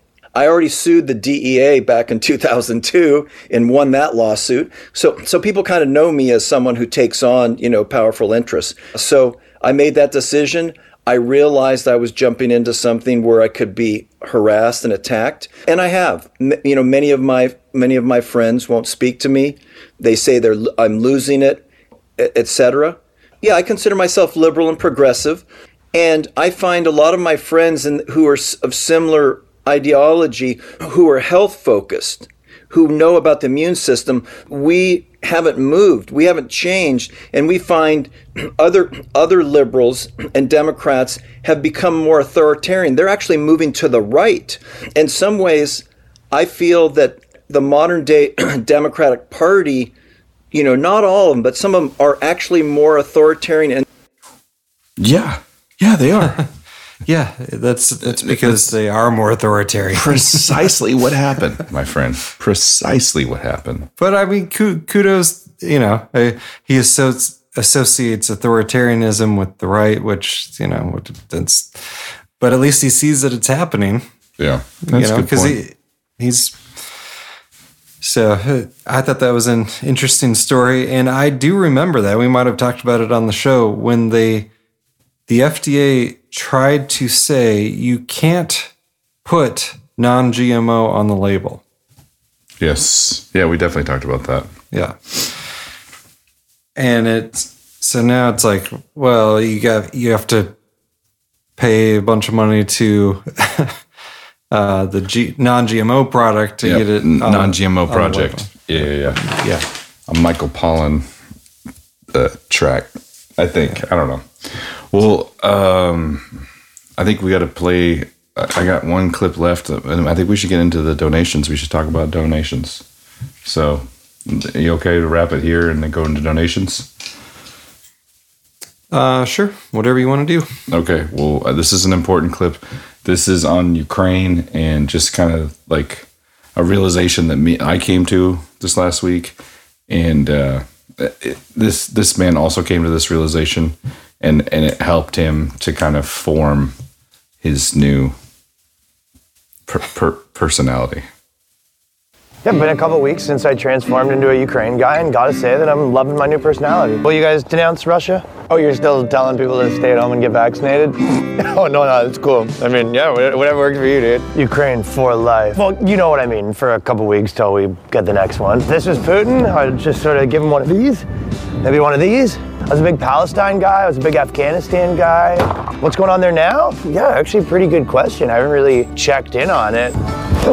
Are they still doing the whole being a country thing? Oh, look, it's Putin's home. You either want America to get in there and start mucking things up, or you love Putin and want to marry him and have sex with him. Yeah, I'm pretty binary thinker. I'm non binary and everything else, though. Would the dog be willing to denounce Vladimir Putin? I don't want to be on TV, but I don't. We'll remember that, that's all I'm saying.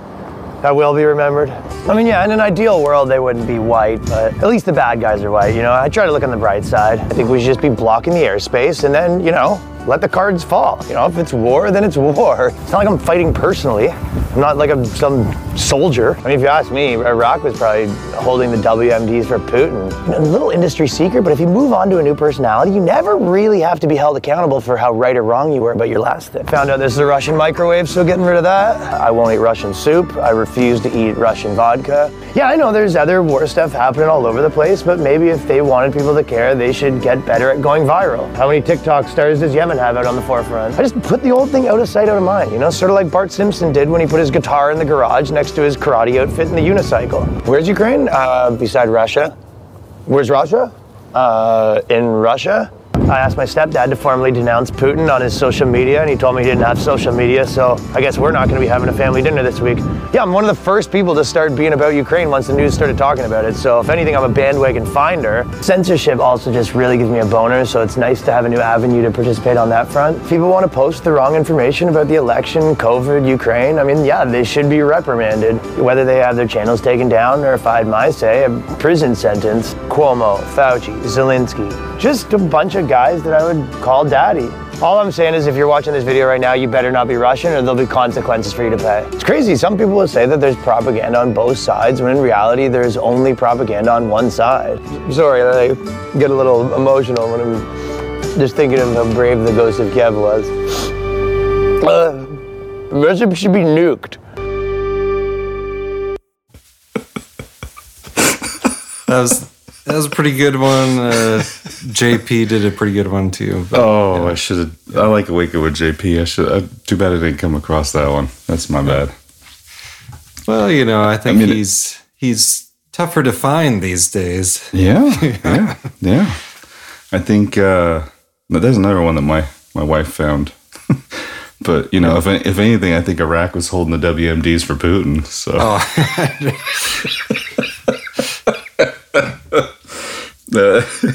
I mean, I, I, I, I was like all about Ukraine as soon as they started talking about it. So I'm more like a bandwagon finder. Yeah, really. That's cutting edge. Cutting edge. Oh my goodness. Okay. So as you may have noticed, we haven't played any advertisements yet because we are a listener supported podcast. We do not take any advertisement money from anybody, nor will we ever. What we do take is donations from listeners who find value in the thing that we're doing and they send us some value back. That is essentially the value for value method. If you get something out of this, then you give something back. If you go to the movies, it's like what? I don't know, twenty four hundred dollars to get you a ticket for you. No, I'm just kidding. I was actually actually went to a movie recently for the first time in forever, and I was surprised that if you don't just just get in the movie, you can get in for just like twenty bucks or just under. Uh, no, maybe it was just over. I don't remember, but For still, two people? yeah, That's not bad. not too bad. But you then like you know you got to load up your wife's purse with all the, the stuff if you're going to be eating anything because you're not going to be buying that five dollar candy and the, anyway. But if you pay twenty dollars for a movie, hopefully we're we're we're we're providing entertainment or information for that same amount of time. Maybe we're worth twenty bucks, twenty five bucks. Who knows? Maybe we're worth five. Maybe we're worth nothing. It's up to you. That's the cool part about it. So there are several different ways you can donate, and I wanted to talk about those today. One of them is PayPal, which everybody knows about. The other one, d- one day, that's my goal is that one day we will be banned from PayPal. that'd be cool. That, that'll be like the we've arrived. Yeah. Uh, also, the PO box. So you can. I just. Excuse me. I just renew, renewed the PO box, so the PO box is here to stay. So if you want to donate via the PO box, go to revelationsradionews.com backslash support. There's the link to the PayPal. You can say donate. Then there's a link to or the there's the PO box uh, address, and then down below that, there's a couple things I wanted to talk about, and that is crypto. Been a lot of talk about the crypto here lately, and I wanted to thank someone because Andrew and I received, or I received to my Bitcoin wallet, a donation. I have no idea who it's from. I have no idea who sent it, but thank you because that's the way the Bitcoin wallet works. We can't actually even see. Just the only place that this wallet is posted is here on this website. So I assume you're a listener to the show, and I wanted to thank you. Andrew wanted to thank you, and that is uh, how you donate Bitcoin to the show. Yeah, and we'll we'll get a Monero wallet up there too. The next part, just below, so it goes PayPal, uh, PO Box, Bitcoin, then Monero. We have a Monero wallet up there. So we do have a Monero wallet. I was asked yet again by another listener of the show, Chris, up in Kansas City, who I've been talking about for some different stuff, uh, for a Monero wallet address. So I threw it up there so he has one. We have XRP because even though we badmouthed it the other day as being an elitist and, and whatnot, I believe we've received two or three donations from a gentleman. I believe he's in the Netherlands. Uh, who can't send money any other way without charging uh, some sort of charge. So he's been sending just direct XRP, which is super cool. And so we appreciate that. Thank you. Um, and then the last one I have up there, uh, it's kind of just, I don't know. I put Litecoin up there. But if anybody else has a recommendation of uh, crypto that they would like us to have up here, please let us know. Well, Peter Goodgame likes the Litecoin. Does he? Maybe, yeah. I haven't heard from Peter Goodgame in a very long time. So it's yeah. I mean, uh, I don't have that much to report. Just that he's. I know he's a Litecoin fan. There you go. All right. Also, there is a little button that says "Buy me a coffee." You can buy us a coffee.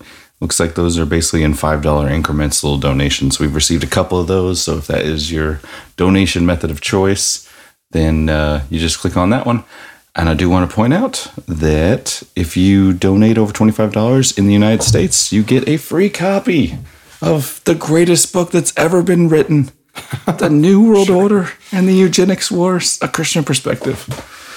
not the greatest book that's ever been written, but it is uh, New World Order Eugenics Wars, a Christian perspective, with a I can see into the future back cover from Andrew Hoffman with kids and masks. So anyway, uh, any donations over 25, of which we have one this week. So let's move along. First you want to read the donations. Sure, but let's talk. Yeah, go ahead, please. Okay. So let's talk about last week's episode 268. If there was Uh, only two people that donated, The, you can probably guess who they are. who, Uh, donated? Danny donated $25. Thank you, Danny, from Medford, Oregon. And Kyle donated $50 from Kent, Washington. Thank you, Kyle and Danny, for 268 Yeah, they produced 268. Guess what? They're back for 269. Thank you. Uh, they, I don't know if there's like a something, uh, I don't know. They, they need something special for the the frequency too. Like the- Yeah, I agree. Maybe a jingle or something to that effect. but you know, because it, if we, it's without them, it would be very likely that we would have zero donations some weeks, which would be kind of sad. it would be sad. Yeah. Be sad. So, so for two sixty nine, uh, Danny twenty five dollars. Thank you, Danny, and Kyle with hundred dollars. Thank you very much, Kyle. And we also had a donation from uh, from Jonathan. Unknown location was that, and that was a PayPal donation. That is a PayPal donation. I did want to talk to to Jonathan just a moment here. He donated the donation, which I assume is a recurring subscription of one two three.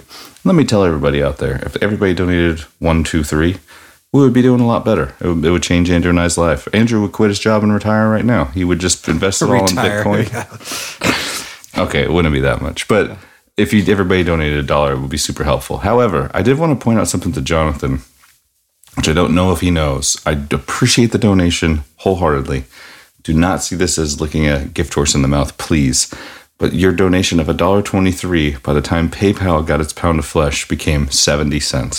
so Wow. a large percentage of your donation was taken away. I think the higher the donation, the smaller the percentage, but I thought that was interesting. We ended up with 70 cents. Well, if you, well, anyway, we could. we talk should talk it about that some other time, but even for tax purposes, yeah, I know what you're going to talk about, and we could talk about it some other time. But yeah, for tax purposes, you can't just We- do it the other way. We literally are your friends and family. I'll put it that way. So, like, this is this is a, a friends and family gift, not anything else. So there should be, you know, PayPal shouldn't take any of it, but um, yeah, but they do. So, and also uh, a PO box donation. Yeah, I got a PO box donation. I teased this note earlier from Russ in Oak Grove, Minnesota. Fifty dollars. Thank you very much, Russ. And let's hear the note. Yeah, for sure. Uh, Young Master Kilkenny was excited to open the PO box and find something inside of it. I, think, I think it feels like he like won. Like he's like, yes, yes, it's not empty this time. I wish I wish with my lozenge and my throat issue you could read this, but uh, it's not how this works. It's an actual piece of paper. You can't just send it over the internet. Greetings, Andrew and Tim. I've been tuning into your program for quite a while, so this is well overdue. When I tune in, I feel like I'm hanging out with a couple of like minded friends, so it seems fitting to drop you a note to be part of the conversation. I initially heard you on Chris White's podcast. Over the past year or two, my eyes have been opened to a world I never would have considered previously. You guys have played a large part in that with your program and by introducing me to many others, such as James Corbett and the Ice Age Farmer. Though I don't agree with everything from these sources, I am extremely grateful for these resources to get true news from. In case you're interested, here are a few news sources that I've run across that I haven't heard you mention before. You may be familiar with these already, or you may be interested, but it's fun to share, or you may not be interested, but it's fun to share with friends what I'm learning. Again, I'm in, not in complete agreement with any of them, but I think they offer valuable insights. So one of them is Behind the Deep State with Alex Newman podcast. Have you heard of this one, Andrew? I have not. Sounds very interesting.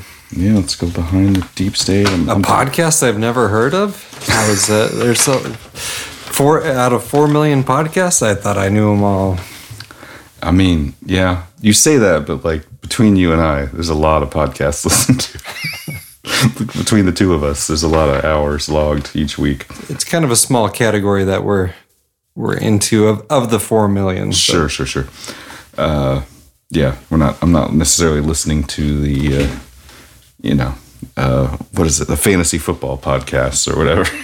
I I'd listen to fantasy football podcasts too, but yeah. All right, the faith in the faith, family, and freedom with Curtis Bowers podcast. That's another one. I haven't heard of that one. No, I I don't. I mean, I may have heard the name, but I have not listened to it. I'm typing these in now so I can remember them later. Okay. ADD is a heck of a drug. Sovereign Nations podcast, also called Public Occurrences. Hmm. Okay. Sovereign Nations. You gotta t- type them in. You can't look at it later. I guess it's written here. so I could do that. All right, yeah. Anyway, and a book he just started reading and he's racing through it. En Route to Global Occupation by Gary Kah. An old book, but still relevant and interesting to me. It's on archive.org. Nice. Beyond all this, I've been trying to. Cons- this is important. I think this is the this is the meat. This is the this is the real uh, animal fat source meat that you need that your body needs. Beyond all this, I've really been trying to consume and memorize God's word. I've also been praying with more understanding of the world around me than I ever have before. Praying for you guys as well. By the way, I really appreciate your altar call at the end of the podcast several months ago. When applicable, keep preaching. We are so many are seeking truth with a capital T, and I believe God will use your platform. Blessings, Russ from Oak Grove, Minnesota.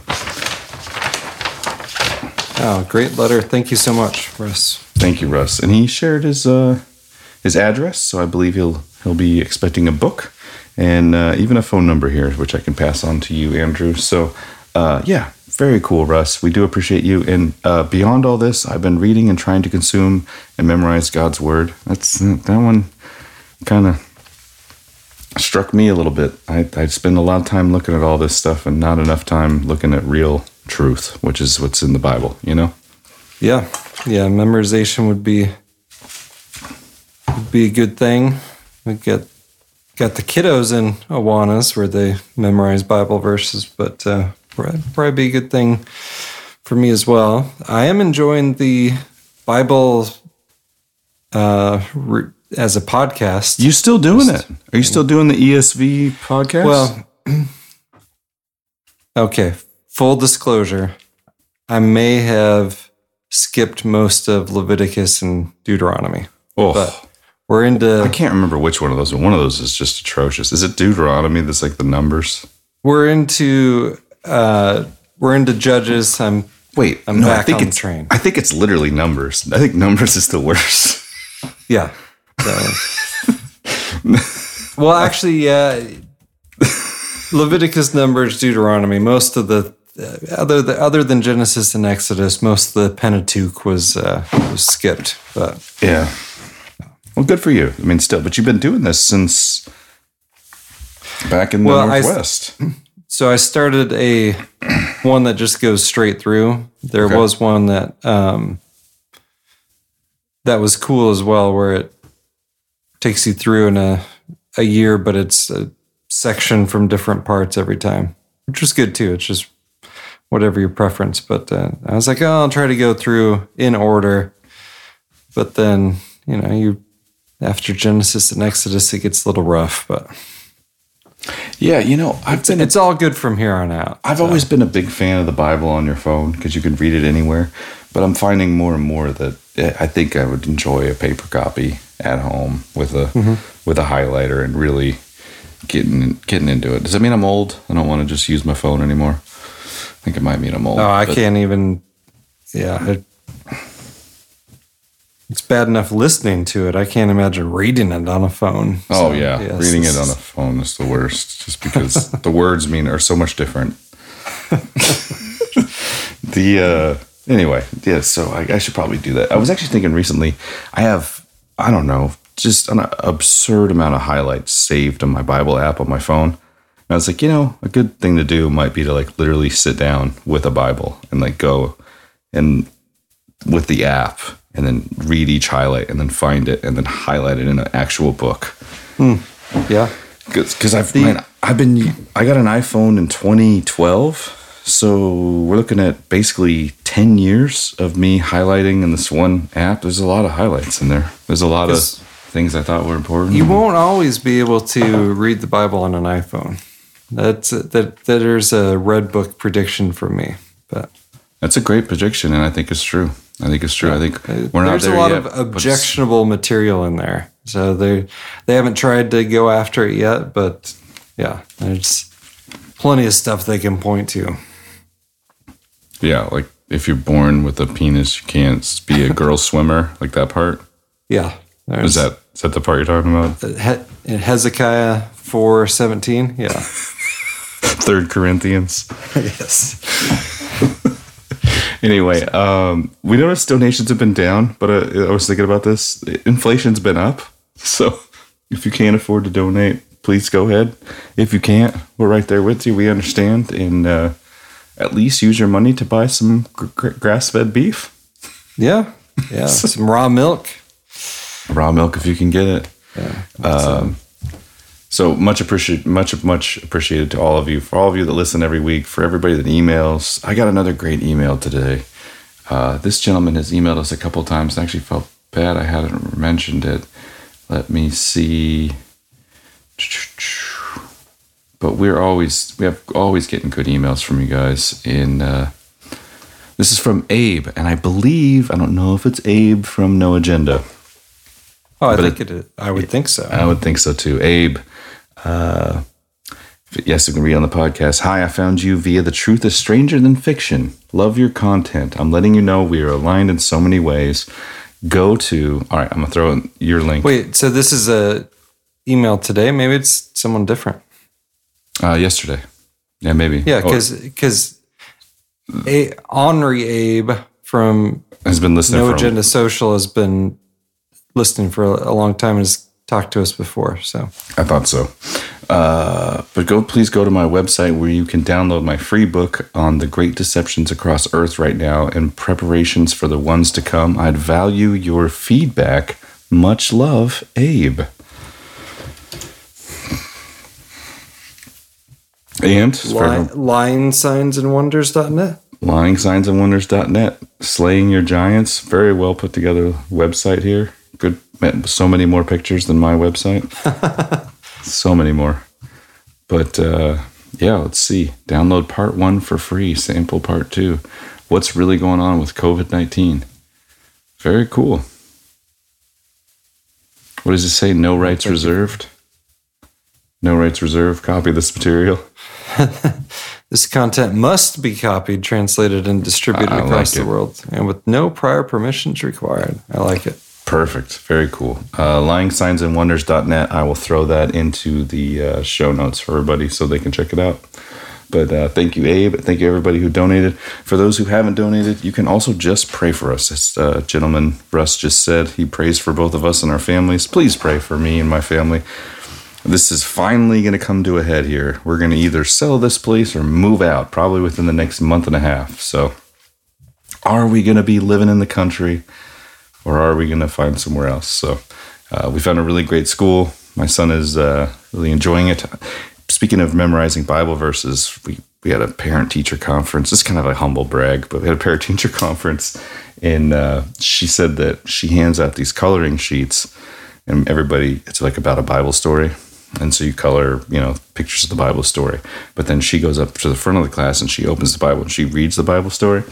And she says every time she looks up, everybody in the whole class is just, you know, frantically coloring away and having a blast. Nope, my son, rapt attention, staring straight at her, doesn't care. doesn't care about the coloring. I'm here for the story. So nice. I, was, I was excited to hear that. So, uh, but anyway, he's definitely not going to uh, Edmonds Public Schools up there in Washington. I just got uh, something just came across my Twitter feed. For those of you who have listened long enough, you remember that I used to podcast from a seaside town of Edmonds, Washington.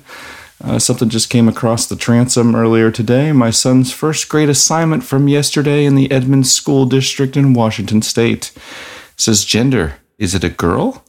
Boy? Neither or both. If it's a girl, she, her. If it's a boy, he, him. If it's neither or both, they, them. So this is in first grade. First grade public school curriculum in Washington. Cool. That's great. That's, that's excellent. That's yeah. This is, you know, it's. Thank you for sharing that, Tim. That's you know re- reason number one thousand why I'm glad to be away from the Northwest, and it's it's not all that just wanting to keep my kids away from it. It's like with that being the mentality, how long until they're literally throwing people in prison camps? you know, Yeah. for thought crimes. You know, this is the the communist takeover or whatever you you know, New World Order takeover. It really is happening. And they're they're started with the schools and they've already captured the universities. Um, and it's just it's playing out from there. It definitely got a hold of the political system. So Well, instead of picking out what pronoun kids in school should have, uh, young Kilkenny is coloring and listening to Bible stories. So that's awesome. I think that, uh, yeah. And then he came home, and I wasn't gone for 10 hours of the day trying to sell things. So it's been a good move overall, albeit very, uh, very jarring and uh, sometimes hard. yeah, yeah. There's. I'm sure uh, I will miss uh, miss the waterfalls this summer. You know, when it's actually sunny in, in the northwest. It was it was pretty easy not to miss it very much in January, but uh, yeah. Yep. So, but Yeah. Your poor wife is going to miss the coolness of the Northwest because it's coming. Yeah. it's coming. So, do you I've own got- any flip flops? Because that's pretty much all you're going to need for like six months. uh, I I do not own flip flops. Not a flip, not a flip flop guy. I've got I've got uh, I've got golf shoes. That's all I need. so today was crappy weather. How many times did we make it to the golf course, Andrew? This week was pretty crappy weather. It was yeah, it, it was pretty. ra- It's been a few. Today was the first day in a while. Good for you. Yeah. But uh, all right, we got to play this clip since you have a baby at home. I have a baby. So RFK Pedram Esfandiari, a different episode. Uh, actually, let's start with RFK Jr. list of toxic baby food manufacturers. Oh no. Gluten, Nurture, Happy Valley Organics, Beech Nut, Hain, Plum Organics, Walmart Parents' Choice, Sprout Foods, and Gerber, or knowingly selling baby food with dangerously high levels of toxic metals. Toxic hold on, no, no, metals, hold, so hold on, the- stop, stop. We're having this is my own personal moment. We're doing that again. including Nurture, Happy Valley Organics, Beech Nut, Hain, Plum Organics, Walmart Parents' Choice, Sprout Foods, and Gerber, or knowingly selling baby food with dangerously high levels of toxic metals. Okay. Whew. Okay. All right, I'm in. Okay. Okay, did did you die? Because I I know when when we had babies at home, or when we, we were in the baby food stage, there was lots of plum organics, and they were Bro, on the bro, list. let me. Yeah, I could. We this could be a whole show. We could do a whole show on this. Uh, I'd have to go grab my wife and uh, have her explain everything. But there, so uh, a couple things. One, she didn't produce enough milk, so we ended up doing milk mainly for I don't know several months first, but we supplemented with formula. Looking back on that, by the way, guess what you should eat a lot of to get milk? Just guess. Uh, raw milk, Grass fed beef. grass fed beef. Yeah. And at this time, we didn't know it. So, anyway, moving on. I end up with babies only, which is the formula. Both the kids had it. Highly recommend it, except it's like $95 a case. I mean, it's like, hmm. like, yeah, like put me, trying to put me in the poorhouse, but I'm like, that's fine as long as I'm good. I had nothing to do with this. I have to give all the credit to my wife. She told me she wanted to do it. She said, This is kind of what I want to do. I said yes, and we went with it. We never did baby food of any type with Oh, either awesome. kid. And what it's called, and I encourage anybody, if you want to email me, I'll send you a link to books. If you're having a baby, I'd be more than happy to help because this is something that I had nothing to do with, but I watched take place in my house and it was amazing. The term you're looking for is called baby led weaning. And baby led weaning, it scares the crap out of all of your grandparents or your mother or their grandparents because what you do is you set them in a high chair, you set clean foods in front of them. Small. You don't want to give them a full size grape, right? Nobody's going to give a kid a full size grape. It's a stupid idea. They're going to choke on it. But you cut stuff up, regular food, avocado, pineapple, apple, just regular foods. You cut it up and you put it in front of them and you just let them make a mess. And then they put it in their mouth and then their eyes kind of light up and they, oh, this one's good. And, you know, and what's interesting about that is never once did either baby come even close to choking. Now, occasion, there would be a moment where they, and then they would, you know, cough it back up and everything's fine. But it was never even a very distressed look on their face. And it, what it does is it actually teaches the kid to control their mouth and throat to know when to swallow things and when not to. They learn this on their own. When you spoon feed a baby baby food, they don't learn that at all. They don't learn how to control their throat and that the food can stay out in the mouth and not go down. So anyway, I, like I said, I don't want to preach about it because I didn't do it. My wife did it, and it was amazing. It's still, it, and and so you know, people, you know, my mom would come over and like she'd like be freaking out. You're like, oh my god, uh, the baby's gonna chill. I'm like, she's fine, she's fine. Anyway, term baby led weaning. I highly recommend it. As long as you're eating co- clean, good foods, there's no reason they can't. I mean, who? It came down to us for after my wife read about this and read about all the health benefits and how it's actually safer and all everything else, added benefit, you don't have to puree your own food. We're darn sure not going to buy anything from Gerber to you know feed our baby Mhm. or whatever. So a lot of people end up pureeing their own food. No, we didn't do that. Just cut up the food we were eating, let them eat it, and it uh, it's been it's been awesome. So now we've moved off of formula. We're doing baby led weaning, and now we're supplementing uh, what was formula with raw milk from 12 minutes away. That's awesome. Very cool. So, un- unfortunately, lots of people they they sell a lot of baby food. So Oh, yeah. this is and you know you see organic, you think good, no glyphosate in there. This is a good thing. Well, let's play the next clip from uh, Pedram Esfandiari. He's one of the lawyers uh, suing these baby food manufacturers. Well, somebody's got to do it, I guess.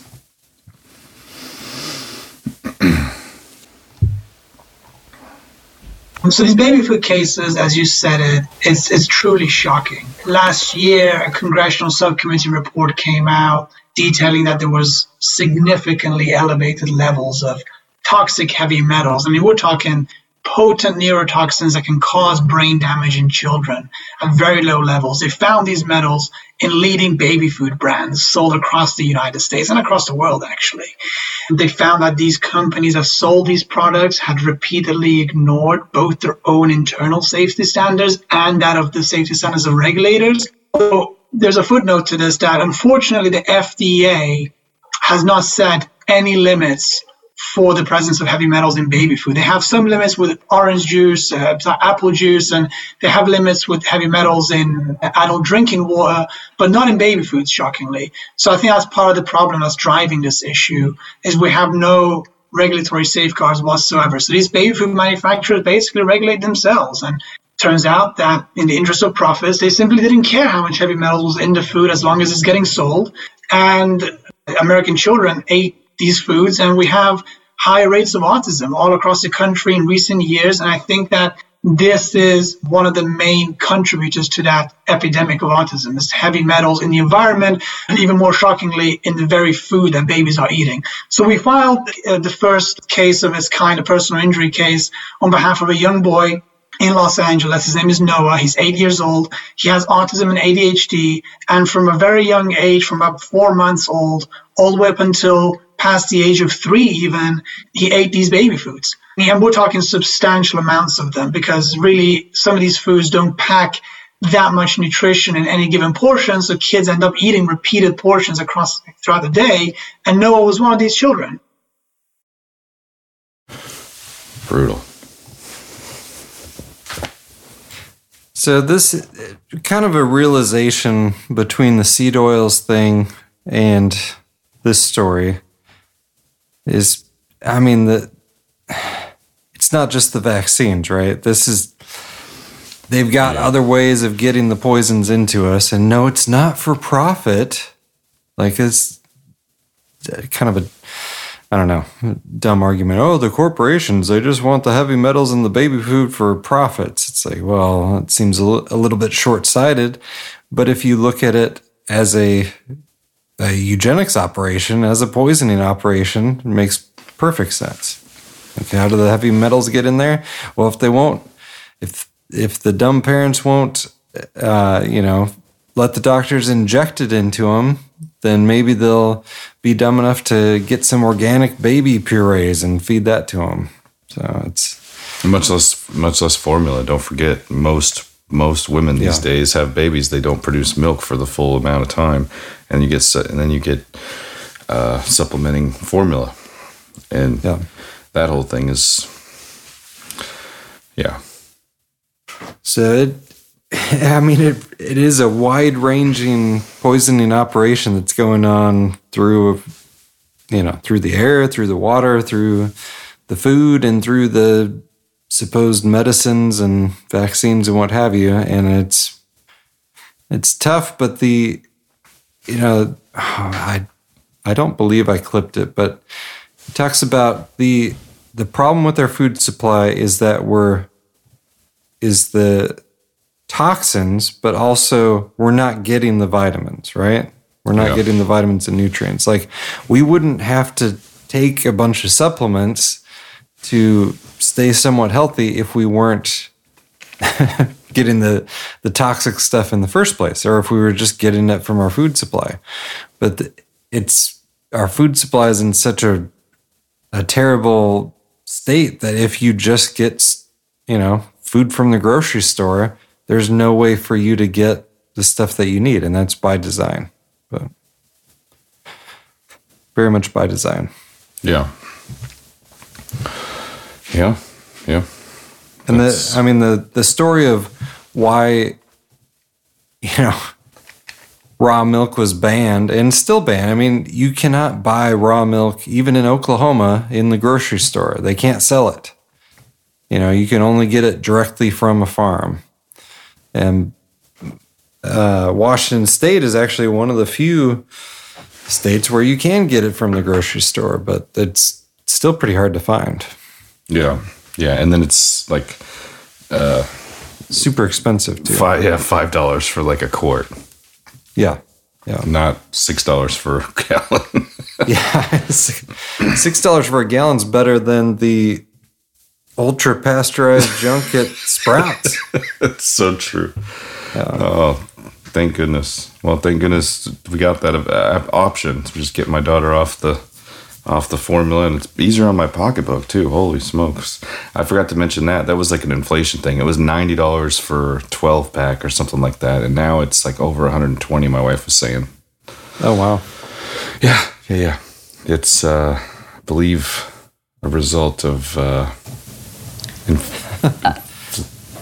Prices have gone up. No, that's right. That's what it was. Yeah, it's just yeah, yeah, yeah. they've gone up. Yeah, Putin's so- fault. Yeah, it's all it's all Putin's fault. Um, it Oh, seems like James Corbett can't stop talking about CBDCs, and with good reason. I think it's important to warn everybody, especially as we head into this direction. Uh, James Corbett's on the CBDCs. Adam Curry's on the uh, ESGs. ESG, yeah. was- So uh, there was a gentleman. I'm gonna mess up his name. Uh, I totally had it open, and now I I didn't. Uh, I'm gonna say Majid Sawak. He was on uh, Joe Rogan show, and uh, it's one of the more. And this is actually from a couple months ago, but it was one of the more kind of scary, but also really concise way that CBDCs can be used. Uh, I thought this was an important clip. Well, you're saying the acronym. Say what it stands for. Oh, I'm sorry. Uh, central bank digital currency. Yes. This is about central bank digital currencies and how those are going to affect us moving forward. Gosh, I can't find this guy's name, but that's fine. We'll, we'll play it. Do you feel like you're sounding the alarm Yes. for people that don't understand what is going on? So here, I'll pulled it up for you here, yeah? So there's the video. Yes. I don't know if your camera can see that, but the, No. There's the video. There's him speaking about it. The G7 is launching a set of public policy principles for retail central bank digital currencies, Yep. CBDCs. Central bank digital currencies could be a digital version of money, a bit like a digital banknote that could be used alongside. Right, so that's the guy who runs our economy in the UK. His name's the Chancellor of the Exchequer. And here is the article. Bank of England tells ministers to intervene on digital currency programming. Yeah, and here's a quote from the article. This is in the Telegraph, the one he pulled up, but it was behind a paywall. So I'll just read the quote. Digital cash could be programmed to ensure it is only spent on essentials or goods which an employer or government deems to be sensible. Holy. I'm going to take it one step further for you, Joe, right? So the vaccine passport infrastructure is in place. But now we know that the vaccine doesn't stop infection or transmission, but the checkpoint Charlie exists everywhere. They bring in digital banking, central banking digital currencies. You've got a scenario now that you're checking in and out everywhere you go using vouchers that are programmed and you can only spend where you're told you can spend them. There's another word for that, man. That's called the Chinese social credit system. That's what it's called. And anyone who watches Black Mirror will know what I'm talking about. That's that TV show, right? Yeah. So, what they are telling us, and when I say they, who's they? People in power. That's the head of our economy, the Chancellor of the Exchequer, second most powerful person other than the Prime Minister and maybe the Foreign Secretary in the UK, right? He's telling us, I just played it there for you. He's telling us that's what he, as the UK, the head of the G7, want to bring in for the G7.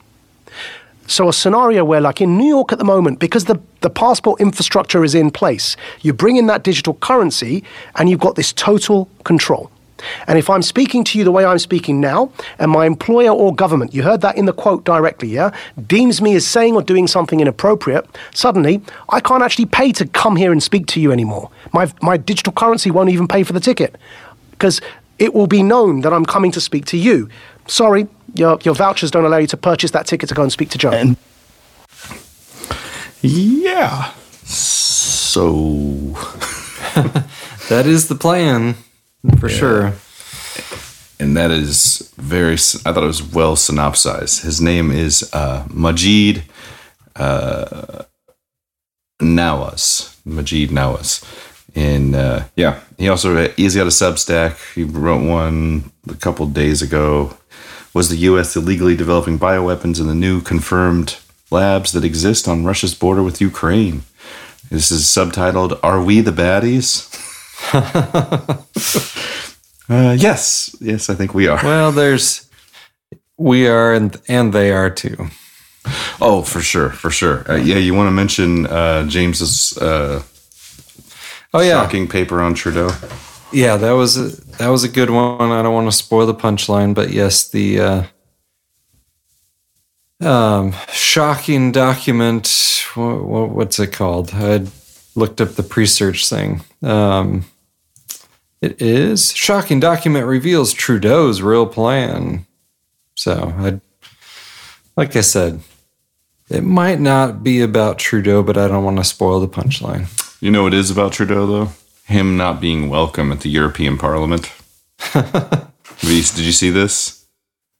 Yeah, you you sent it to me. It's an old clip, but it's uh, No, no, no. Someone is- put the This is this week. Oh, It's a different one. it's a different one. It's not the Brazil guy. No, Okay. this is an MP, uh, uh, German member of European Parliament. Thank you. Based on Article 195, out that it would have been more appropriate for Mr. Trudeau, Prime Minister of Canada, to address this House according to Article 144, an article which was specifically designed to debate violations of human rights, democracy, and the rule of law, which is clearly the case with Mr. Trudeau. Then again, a Prime Minister who openly admires the Chinese basic dictatorship, who tramples on fundamental rights by persecuting and criminalizing his own citizens as terrorists just because they dared to stand up to his perverted concept of democracy should not be allowed to speak in this house at all. Mr. Trudeau, you are a disgrace for any democracy. Please spare us your presence. Thank you. I mean, even like, I'm sure nothing's going to happen, but like, even in those rooms now, nobody likes this dude. No. no, they, they're certainly trying hard to make people forget that whole, you know, Yeah, Can- yeah. Canadian going full co- or Canada going full communism thing. We're just we're going to keep all that, but uh, you're supposed to forget that all that infrastructure is now in place, and we could just seize your bank account, and that ties back to the CBDC thing. So they. Saw if, someone- if that's the your currency, if the central, you know, if the Federal Reserve or whatever your central bank is controls the currency, they can turn it off anytime they want.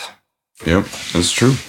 100% true. They can turn off yours individually or even scarier, almost scarier. Is when he's saying, well, you, you know, they know I'm coming to talk to Joe Rogan. They won't let me buy a plane ticket. You know, I can't, I can't do it. You know, they, they let, only let you use it for certain things. Um, yeah, Trudeau is, uh, yeah, it's a weird, it's a weird deal. I saw someone arguing on, you know, social media somewhere and they said, you know, the so-called, which by the way, what a talking point. The so-called freedom convoy was just a bunch of people. And I, I, I'm a Canadian and I don't believe that I have to, it's just that I should have to thank them for anything. This is just baloney. And, uh, the person's like, are you from Canada? Yeah, of course I'm from Canada. And the person said, said uh, well, it's weird because you have a different flag in your in your bio, like in, in your in your handle. Of course, a Ukrainian flag talking about the so-called. He has a Ukrainian flag in his Twitter handle. Yeah, he's talking about the so-called freedom convoy. These jerks. So, uh, Freedom, what a right wing buzzword. Yeah, welcome to Canada, where waving Ukrainian flags and supporting Ukraine is legal, but waving Canadian flags and supporting Canada is illegal. Yeah. Great job, guys.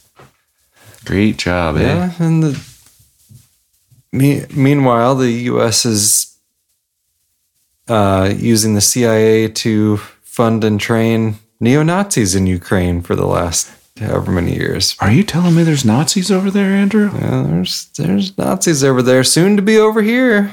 They'll they'll bring them over here. It'll this will it, it's kind of either way the war goes. It's you know, it, I'm sure they want them to kill as many Russians as they can, but then eventually it'll be like, oh well, you know, they're getting wiped out. We need to bring the refugees over here for some reason, rather than uh, in Poland, Hungary, you know, countries that aren't fully on the bought in. They might have a, a neo-Nazi problem coming up, but. I don't know how Poland can have a Nazi problem coming up because Poland never lets any immigrants in. It's probably one of the most. Uh, well, they're letting them in now. They're letting they? the refugees in. Yeah. Oh no. Yeah. That was always like their thing. They're like, yeah, yeah, yeah, we'll do anything. No, you're not. We're not taking immigrants. Mm-mm, mm-mm. So now they're. Did you hear the- the Ukrainian refugees in? Some of the three million or however many there are. But Did you hear our buddy Paul Joseph Watson talking about the uh, Swedish uh, refugees? Or the refugees, uh, Ukrainian refugees that ended up in Sweden? No, no, oh, I didn't hear that. You got to hear this. Uh, I wish I had the. I wish I had clipped it, but uh, guess what? They end up in a in a hostel in Sweden that's in such a terrible location because of all the immigration. because of all the Muslim. Yes. Yeah. They end up uh, not feeling great about where they are and want to go back to Ukraine. we'll take our chances in Ukraine. Yeah. Aye, aye, aye. But you can't talk about Sweden that way. Yeah. Right? The car bombings and everywhere else. Tommy Robin, but Tommy Robinson's the problem in the UK. Actually, talking about it. But yeah. Yeah, this is yeah unbelievable. Well, I've I've just got one more one more thing. I don't I don't think it's appropriate to end a show without some scary vaccine thing. So Oh, okay. you want to you want to play the self feel like- spreading vaccines clip? Oh gosh. This is a uh, promotion back in 2020 for a conference in Europe. Great. Can we play Camel after this? Sure. Since the outbreak of COVID 19, the word virus has been dominating media headlines as well as our daily lives. Did you know that one approach that has been proposed to control virally transmitted diseases is by releasing a virally transmitted vaccine? Unlike traditional vaccines, infectious vaccines do not require any individual consent. Infectious solutions are also being developed for food and agriculture and are currently making their way through the regulatory approval process.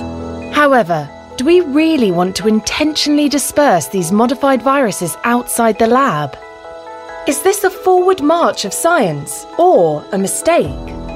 Join our live event at the 2020 Euroscience Open Forum to explore these questions using recent real world examples. Our panel of biologists, social scientists, policy experts, and ethicists will provide their insights and respond to your questions. Find out more and join the debate in our panel at the 2020 Euroscience Open Forum.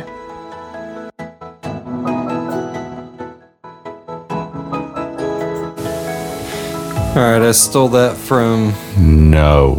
from Last American Vagabond. So, hat tip to him. Uh, his daily wrap up on March 20th, which I think is like six hours long. But uh, uh, self spreading vax underway, Rockefeller sustaining the next normal, and then COVID roadmap and graphene oxide. Lots of good stuff in there, including that clip, which I had not previously heard. So. Wow. That's uh definitely So the and the reason he's bringing it up is there's new articles out where they're talking about self-spreading vaccines, and you know we had talked about this, I don't know, a year ago or so. Uh, but they're saying, well, it's just you know we might do it in the future, but the reality is they are doing it. it's like they're they're already running tests. One of the the first originators, like the, he'll be the self-spreading vaccines Kary Mullis. Um, you know, stay away from uh, sudden onset diseases there. But he he turned he realized that this is going to be a nightmare and he wants, you know, he's like, I want no part of it. We should not be doing this. Uh, but they're marching right along. So Well, he's dead, so there's So- that. well, you got to be careful. yeah, you got to be careful. so this March, or excuse me, May eighth, twenty twenty one. The incredible spreadable vaccine. Revelations Radio News two twenty seven. Yeah.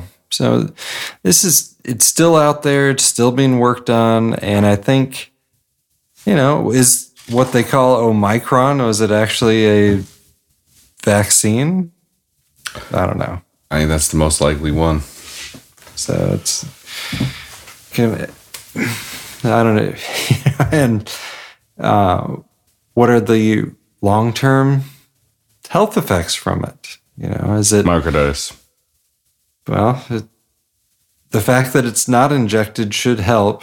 Christmas You know, tree it- death. It, interesting that she disease.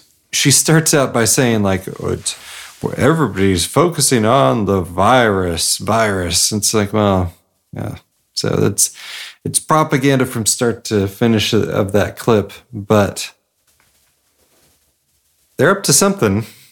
You know, whether it's sprayed in the chemtrails or put in the food and and she mentions the food and agriculture. What exactly are you putting in there? Is that is it talking about vaccines for agricultural animals or does is that then transmitted when you eat meat to the people that eat it? I don't know. It's they're they're not able to do nearly as much good stuff as they claim to be able to do, but they they make a good poison. Still not over. Still haven't perfected overrunning God's creation yet. They're No, still trying. I mean, but look at all the ways, all the angles they've got. We've got seed oils. We've got radiation through 5G. We've got metals in your baby food. We got metals in your vaccines. Mm-hmm. Meanwhile, we're all just doom Glyphosate. scrolling. Yeah, you got social media itself. Social media itself. We're all just doom poison. scrolling through as we as we poison ourselves. So it is, yes, it is. I think there's borderline miraculous, but at least an element of grace where God created us to be able to handle a lot. We're pretty Yeah. hardy individuals. We're pretty hardy people, and the devil's doing his best to short circuit the whole thing. But if the scales would just fall from the world's eyes, like everybody would just wake up and be like, "Oh yeah, this is a huge joke. What are we doing? Like, let's go back Right. to what we were doing before." Yeah, and it, it is a spiritual deception where they're, Sorry about that. you know, if they're fully bought in, that's why there's, it's the same people that are like, yeah, give me the booster and yes, let's go to war with Russia. and by let's, I mean send money and send your kids over there. Do you think your dog will denounce Putin? All right, let's let's hear from Paul Joseph Watson, and All then right. we're gonna do words of wisdom, and then we're gonna get out of here. Unless you have anything else. Nope. Having escaped the Russian war machine, female Ukrainian refugees are facing a new threat to their safety. Multicultural Sweden! Wait, but diversity's a strength, no? Well, not if you're one of several Ukrainian women staying at a refugee hostel in Orebro. Speaking to news outlet Samnytt and Swedish public radio, the Ukrainian refugees described what happened. Gangs of foreign migrants, later identified as Somalis, attempted to break into the hostel rooms where the Ukrainian women were staying with their young children. The first incident occurred at 3 a.m. when two Somali men started knocking on the front door of the hostel. Without opening the door, the Ukrainian women tried to talk to the men outside. They looked like African Americans, if I express myself politely, one woman told the news outlet. They were black people, tall and slim with black skin colour. She explained to the men that only Ukrainian women and children live in the hostel, but the Somalis claim that they have a friend who lives there. After asking what their friend's name was, the Ukrainian women figured out no person with that name was residing at the hostel. They started knocking on the door of a woman who lives with her two small children, aged two and four. They were very scared. The volunteer said of the children. The four year old was silent, but the two year old screamed, she added. At 5 am, a group reportedly of Arab origin arrived at the premises and attempted unsuccessfully to enter the hostel. What's the problem? They were just trying to find their friend. At 5am by breaking into a room full of young women. I'm sure they only had the best intentions. The women said they were afraid to report what happened to the police and the hostel had to employ a bunch of new security guards. I don't want to live here because I am afraid, one of the female refugees told Swedish radio. They said that Sweden was a safe country, but I have not seen that, said another. Yeah, the media will tell you that, but the facts will tell you that having been ranked as the safest country in Europe just 20 years ago, Sweden is now the second most dangerous. Because Diversity's a strength. If by strength you mean gang rapes, grenade attacks, and no go zones so dangerous that they don't even deliver the mail there, then yeah, it's really a strength. Maybe these women can go to Germany instead. Oh, well, maybe not. A volunteer at the hostel says the women are so terrified they want to go back to Ukraine. Apparently, the threat of missile strikes and bombs raining down on their heads is more appealing than the wondrous benefits of multicultural Sweden.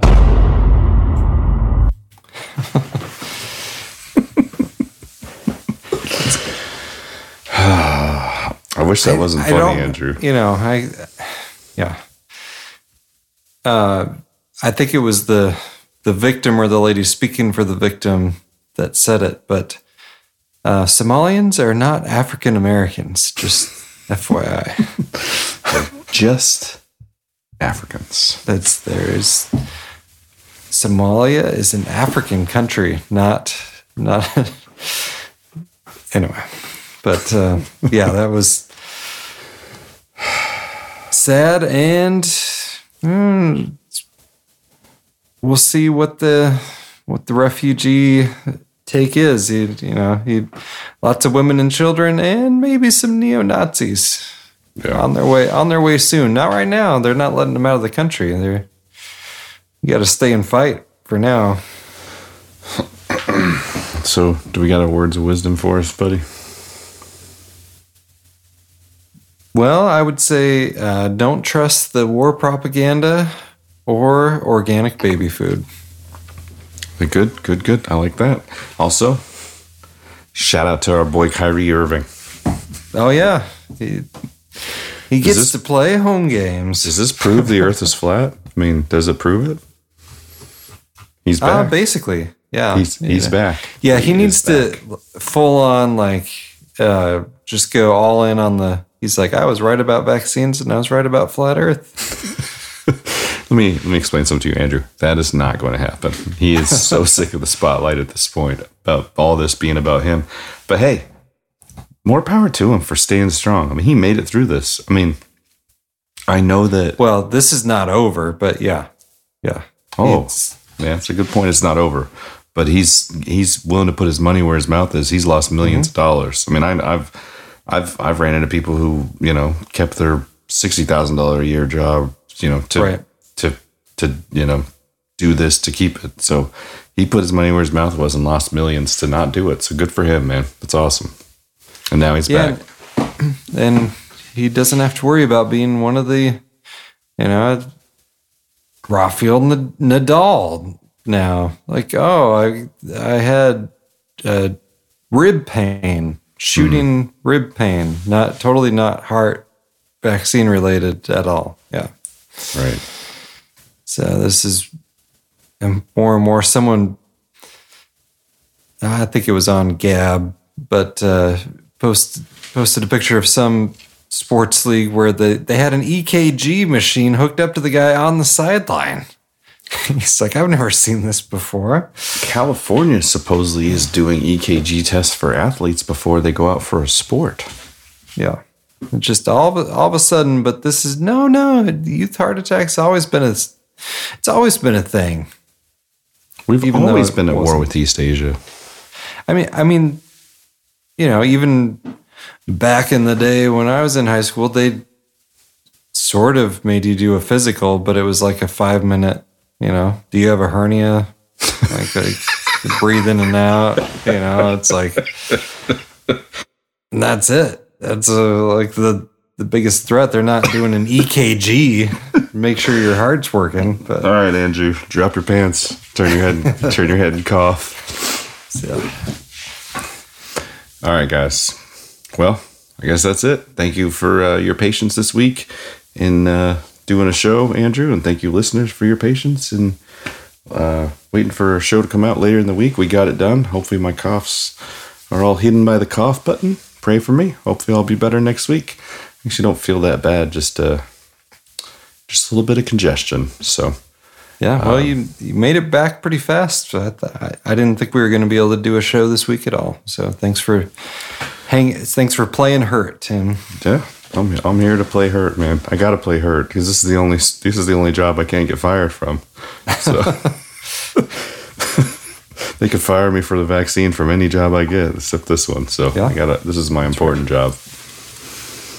So well, thank you, and thanks everybody for listening. A copy of this podcast, as well as links to each story covered, are available at revelationsradionews.com. To contact Andrew and Tim or to support Revelations Radio News, please visit revelationsradionews.com and click on the Contact tab or Support tab. Please check out the other podcasts at revelationsradionetwork.com and thank you for your support of this podcast.